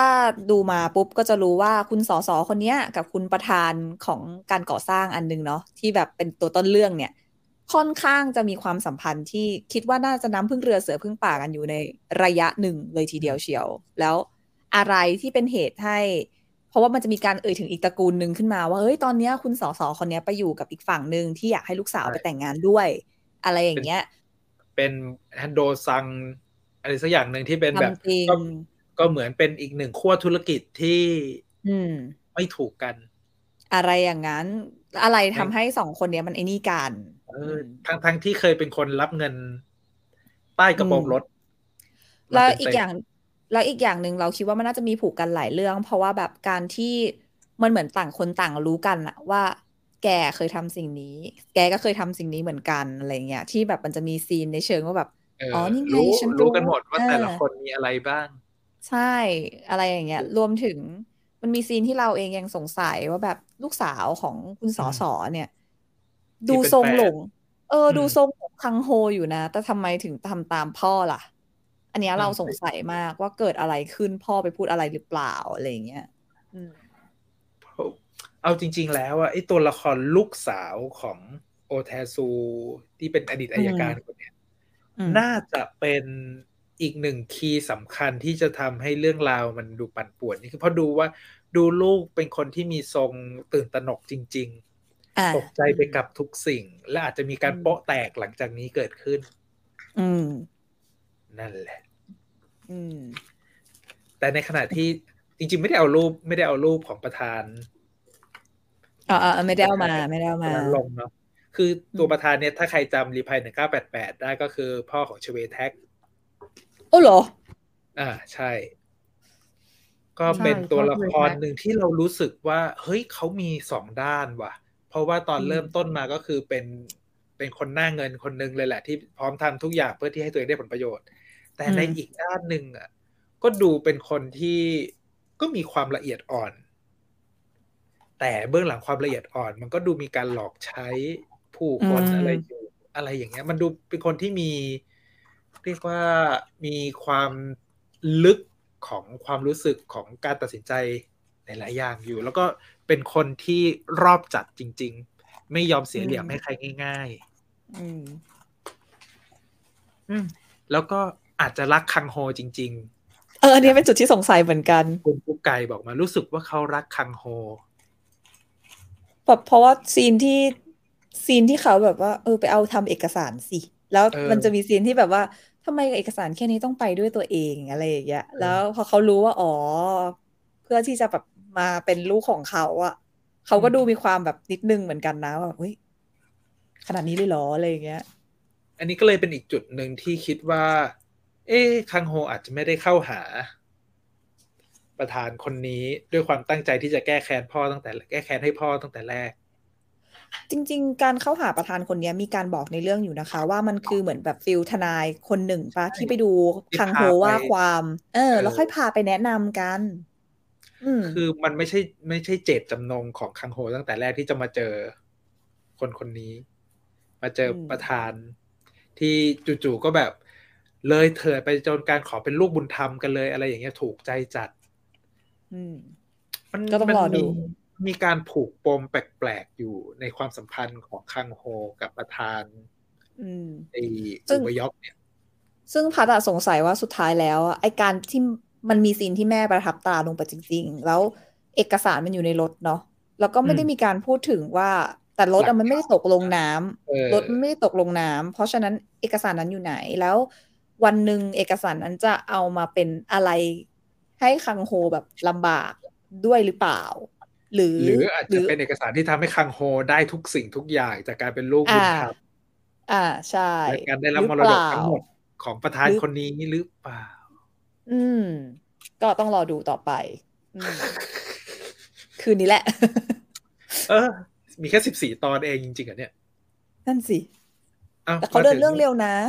มาถึงความมาแล้วความพีคอีกจุดหนึ่งไอ้ตัวละครลับที่เราพูดถึงไปกันเมื่อ ครึ่งชั่วโมงก่อนหน้าเนี้ยถ้าใครจะมาได้นักแสดงที่รับบทเมียผู้ใหญ่บ้าน คือหัวหน้าในเรื่อง Little Woman สารหัวหน้าภาพตัวว่าร้าย หัวหน้าสายกหัระวหน้าทืตัวบร้ายสารภาพว่าตอนแรกอะไม่รู้ แล้วพอเออไปดูรูปนักแสดงเขาจริง ๆ ก็เอ๊ะทำไมเจ๊คนเนี้ย ฉันไปจำน่าภาพเหมือนเขาคุ้นๆแบบตบแบบ คือไปจำแบนซีนแบบ ตบด้วยนะตบเป็นนางเอกซีนแบบเออซีนเลยแล้วนึกนานมากว่าไปตบเจ๊คนนี้ไปตบใครวะ จนเพื่อนบอกว่า อ๋อ Little Woman ไงแกเออแบบคือมันมีความตั้งใจอะไรหลาย ๆ อย่างที่จะปิดบัง character ตัวละครตัวเนี้ย แต่อืมถ้าใครไปสังเกตดูดี ๆ มันก็แอบเปิดเผย นิดนิด detail นิดๆหน่อย ๆ ที่มันแบบ เอ๊ะ จะเกี่ยวข้องอะไรกับตัวละครนี้ อย่างเช่น รอยสักอะ รอยสักที่เรารู้สึกว่ามันน่าจะเป็นสัญลักษณ์บ่งบอกอะไรบางอย่างหรือเปล่าที่ถ้าเราเห็นชัดกว่านี้อืมมันจะเป็นการเฉลยของเรื่อง อีกอย่างที่รู้สึกยาว่ากุซ่าเหรอมีสิทธิ์มีทรงนะ เพราะว่าถ้าพี่ถ้าลองสังเกตการพูดจาของเขาดีๆอะเขาดูมีความเป็นคนพูดโผงผางแบบพูดเลยอะอ้าวเออเมื่อกี้บอกจะอย่างนี้ไม่ใช่เหรอตรงๆอะไรเงี้ยแบบปึ้ง ไม่อะไรแล้วก็ไม่กลัวใครด้วยมีความคือแบบไม่กลัวเลไม่ยรักษาน้ำใจใครทั้งนั้น แต่ก็ไม่ได้ดูเหมือนไม่ได้มีเจตนาร้ายนะ เหมือนคนพูดไม่กันกรองอะอืมเออ แล้วก็รวมถึงพวกรสนิยม อย่างที่เราบอกเรื่องเราคุยกันเรื่องรสนิยมบ้านใช่ไหมอืมแล้วก็มันจะมีซีนที่เหมือนมีของแบรนด์เนม แบบใด ๆ ที่คังโฮเอามาปะชีก็ดูเป็นทรงคนที่แบบ รู้กว่าชาวบ้านชาวเมืองรู้ดีเขาอะหรืออาจจะเป็นอะไรลูกอย่างคุนั้ณนหนูเก่า เราอะคิดว่าน่าจะเป็นลูกคนมีอำนาจอะไรสักอย่างอืมซึ่งเราอะเราอันนี้เดาแบบเพอเจอร์เลยนะว่าแบบอาจจะเป็นกุญแจสำคัญในการที่จะปลดคังโฮเฉลยกับกับในช่วงท้ายที่แบบอาจจะแบบช่วงท้ายสมมติมีโซนตึงเครียดอะไรสักอย่างขึ้นมา เจนี่อาจจะแบบฉันคือเอออะไรอย่างงี้หรือวีเปรล่าสอะตไรรีอย่างงี้เหรออยู่ดีๆก็แบบถอดหน้ากากแล้วก็เป็นแบบ วีรสตรีอะไรบางอย่างขึ้นมาคือเออตอนนี้พยายามจะเดาว่าคนทำอาชีพหรือมีแบ็กกราวด์แบบไหนที่ต้องปิดบังใบหน้าตัวเองตลอดเวลา นักฆ่าจ้ะ FBI ตอนแรกก็คิดถึงนักฆ่านึกนึกถึงนักฆ่าเหมือนกันนะ แต่กับอีกอย่างหนึ่งก็คือ เป็นคนที่ถ้าถอดหน้ากากออกมา ทุกคนจะจำได้ทันทีเลยอาจจะเป็นดารา อันนี้เกินไป ดาราที่หายสับสูญไป อะไรอย่างนักเงี้ยร้องเพลงนักร้องเพลงทรอตอะไรอย่างเงี้ยเหรอ นักร้องจะในได้เชื่อมกับตำนาน จะได้เชื่อมกับอีพี่นักแต่งเพลงนักร้องข้างบ้าซ่อนแอนบเหรอผู้ผู้ชนะ ผู้ชนะการประกวดปีหนึ่งเก้าเก้าศูนย์อะไรจริงๆแล้วเป็นมิสอืมโคเรียอะไรอย่างงี้หรือเปล่า I don't คือ know มันแปลกเลย เราว่าน่าจะมีคนน่าจะทำอาชีพไม่ปกติแหละ ส่วนตัว เพราะแบบรอยสักเอยแล้วก็เทสที่ค่อนข้างดีพอสมควรอะไรเงี้ยต้องมีเงินแหละ คืออมอาจจะไม่ใช่ว่าเทสดีแปลกๆทุเป็นกวันเลยนะเขาเรียกเทสค่อนข้างสูง เทสค่อนข้างสูงกว่าอ่าคนในสังคมเดียวกันที่อยู่ตรงนั้น แค่พันหมาที่เลี้ยงอะไม่หมาบ้านอะก็ไม่หมาเกินเรื่องก็เกินเรื่องแล้วเอาดีๆ อืมก็ขอให้เจได้เปิดหน้ากากในสักวันหนึ่งแล้วเซอร์ไพรส์อะไรบางอย่างค่ะ สาธุ คือนี่คือในแมสซิงเกอร์แน่นอนอะถ้าเปิดออกมา นี่คือนักร้องรางวัลพระราชทานด้วยครับ ไม่ไม่ไม่โอเคอะอะตัวเนี้ยเดาเดี๋ยวรอดูอืมอาจจะเป็นตัวที่เซอร์ไพรส์ที่สุด อะ อีกตัวหนึ่งที่แบบอืมในเรื่องเขาบอกว่าเป็นนักโปรดิวเซอร์เพลง trot แหละ นักแต่งเพลงอืม trot อืมที่จู่ๆก็ขับรถไปชนท้าย ตอนแรกนึกว่าเป็นพวกแก๊งต้มตุ๋นที่แบบหลอกขับรถชนชาวบ้านแล้วเรียกเงิน ค่าเสียหายอะไรอย่างเงี้ย แต่ไปไปมาดูเหมือนจะไม่ใช่ เป็นคนเด๋อเด๋องี่เง่างี่เง่าคนหนึ่งอืม ที่อยู่ในวงการเพลงท็อตแล้วอันเนี้ยคือรูปจากตัวอย่างที่จะออกอากาศสัปดาห์นี้อืมมันมี story แน่นอน ว่า background ของตัวละครตัวเนี้ยมันมันเกี่ยวข้องอะไรกับตัวละครตัวอื่น แล้วมาจู่ๆมาอยู่ที่หมู่บ้านแห่งนี้ได้ยังไง ตอนตอนนี้สิ่งหนึ่งที่สังเกตนะว่าตัวละครทุกตัวในเรื่องเนี้ยที่แบบ เหมือนดูทรงคือถ้าเป็นเรื่องอื่นเนี่ยมันจะเป็นทรงที่โผล่มาฟีลแบบคาเมโรวะแล้วแบบใช่เราจากไปอะเออแต่นัเรื่กองแสดงที่แบบมาโผล่ฉากเดียวแล้วกลับแต่ไม่เออว่ะเออแต่ซีรีส์เรื่องเนี้ยเท่าที่สังเกตแม้กระทั่งเห็นปะแอนเดรีย คุณบัตรหลวงอืมปะแล้วก็เอ่อเนี่ยคุณนักแต่งเพลงอะ คือ เราว่าเดี๋ยวคงโผล่มาอีกเรื่อยๆ แล้วคงแบบจุ๊บจิ๊บอะไรบางอย่างในเรื่องที่เหมือนเป็นแบบ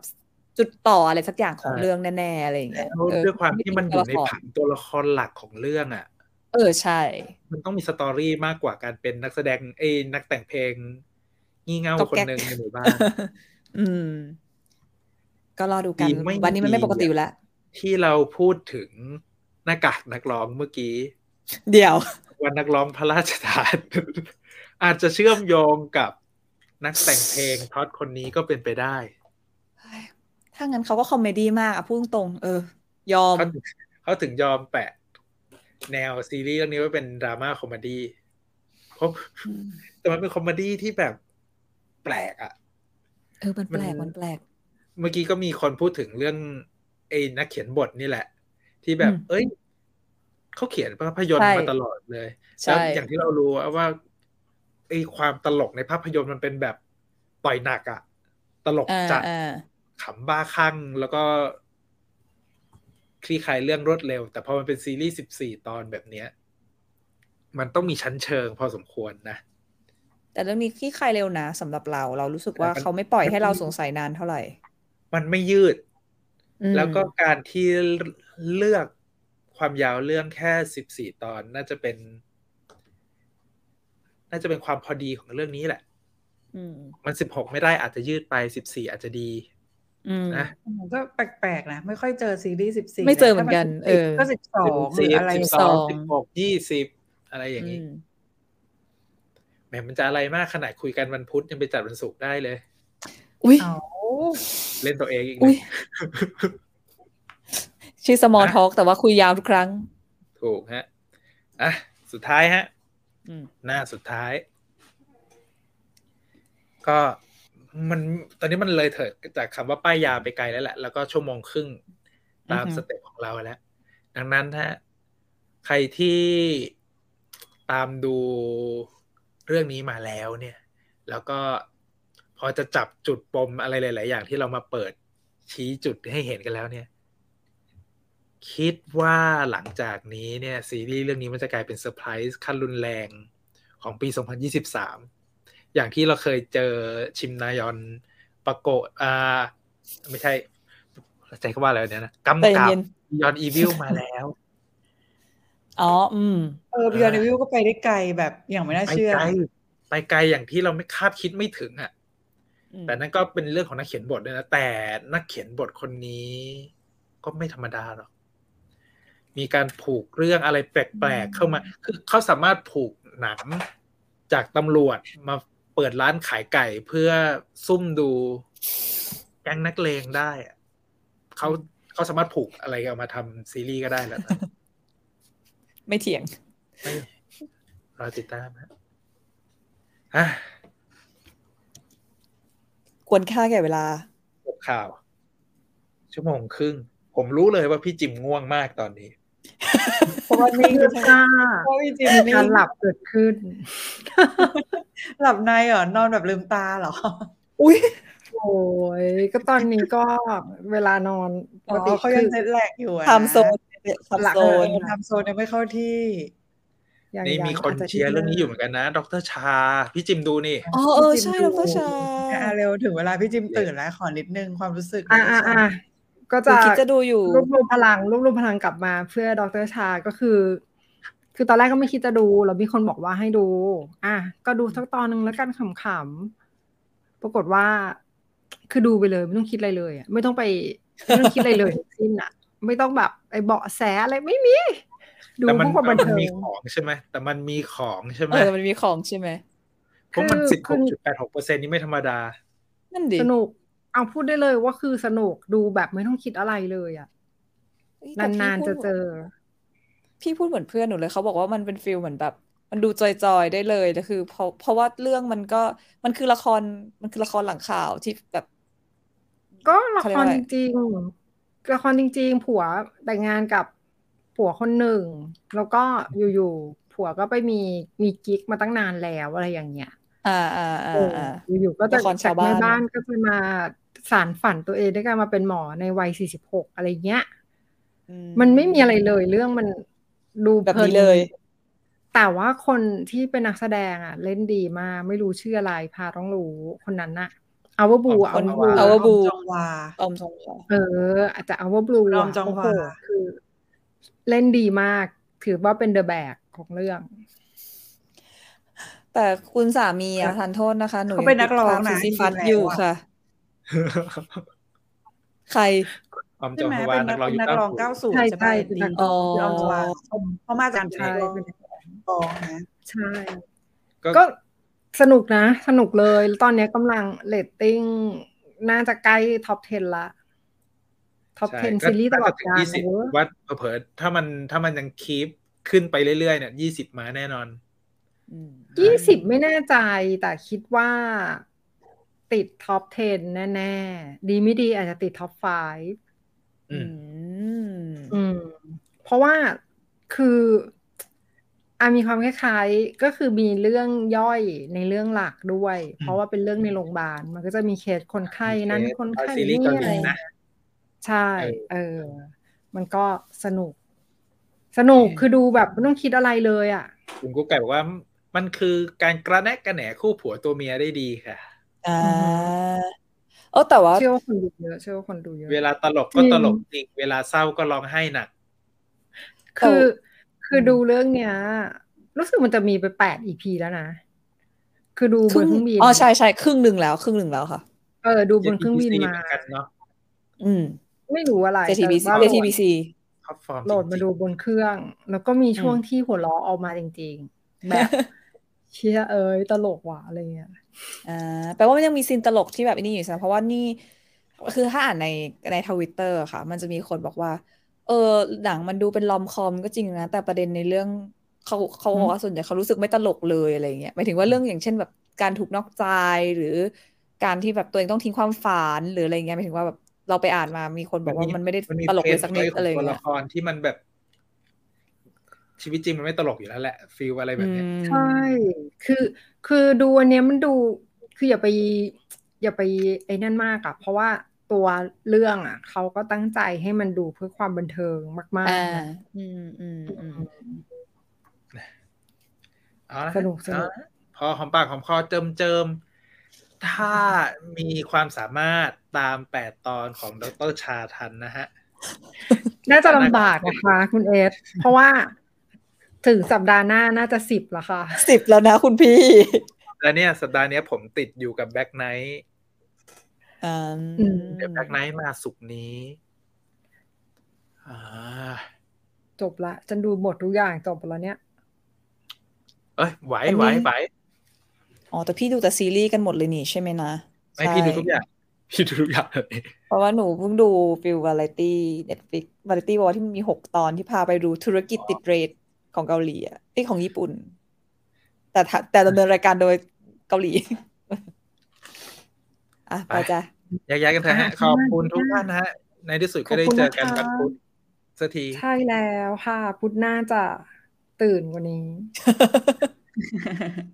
แล้วก็ Family นะฮะ มีดูใน Disney Plus Hotstar แล้วนะฮะ เออ ได้ข่าวว่ามาหกตอนรวดมาแล้วเลนะฮะยเพิ่งมาหลัเพิ่งงจามากที่ดีเลย์ไปสองสามสัปดาห์ อะไปเถอะขอบคุณครับ สวัสดีค่ะ เจอกันครับ สวัสดีค่ะ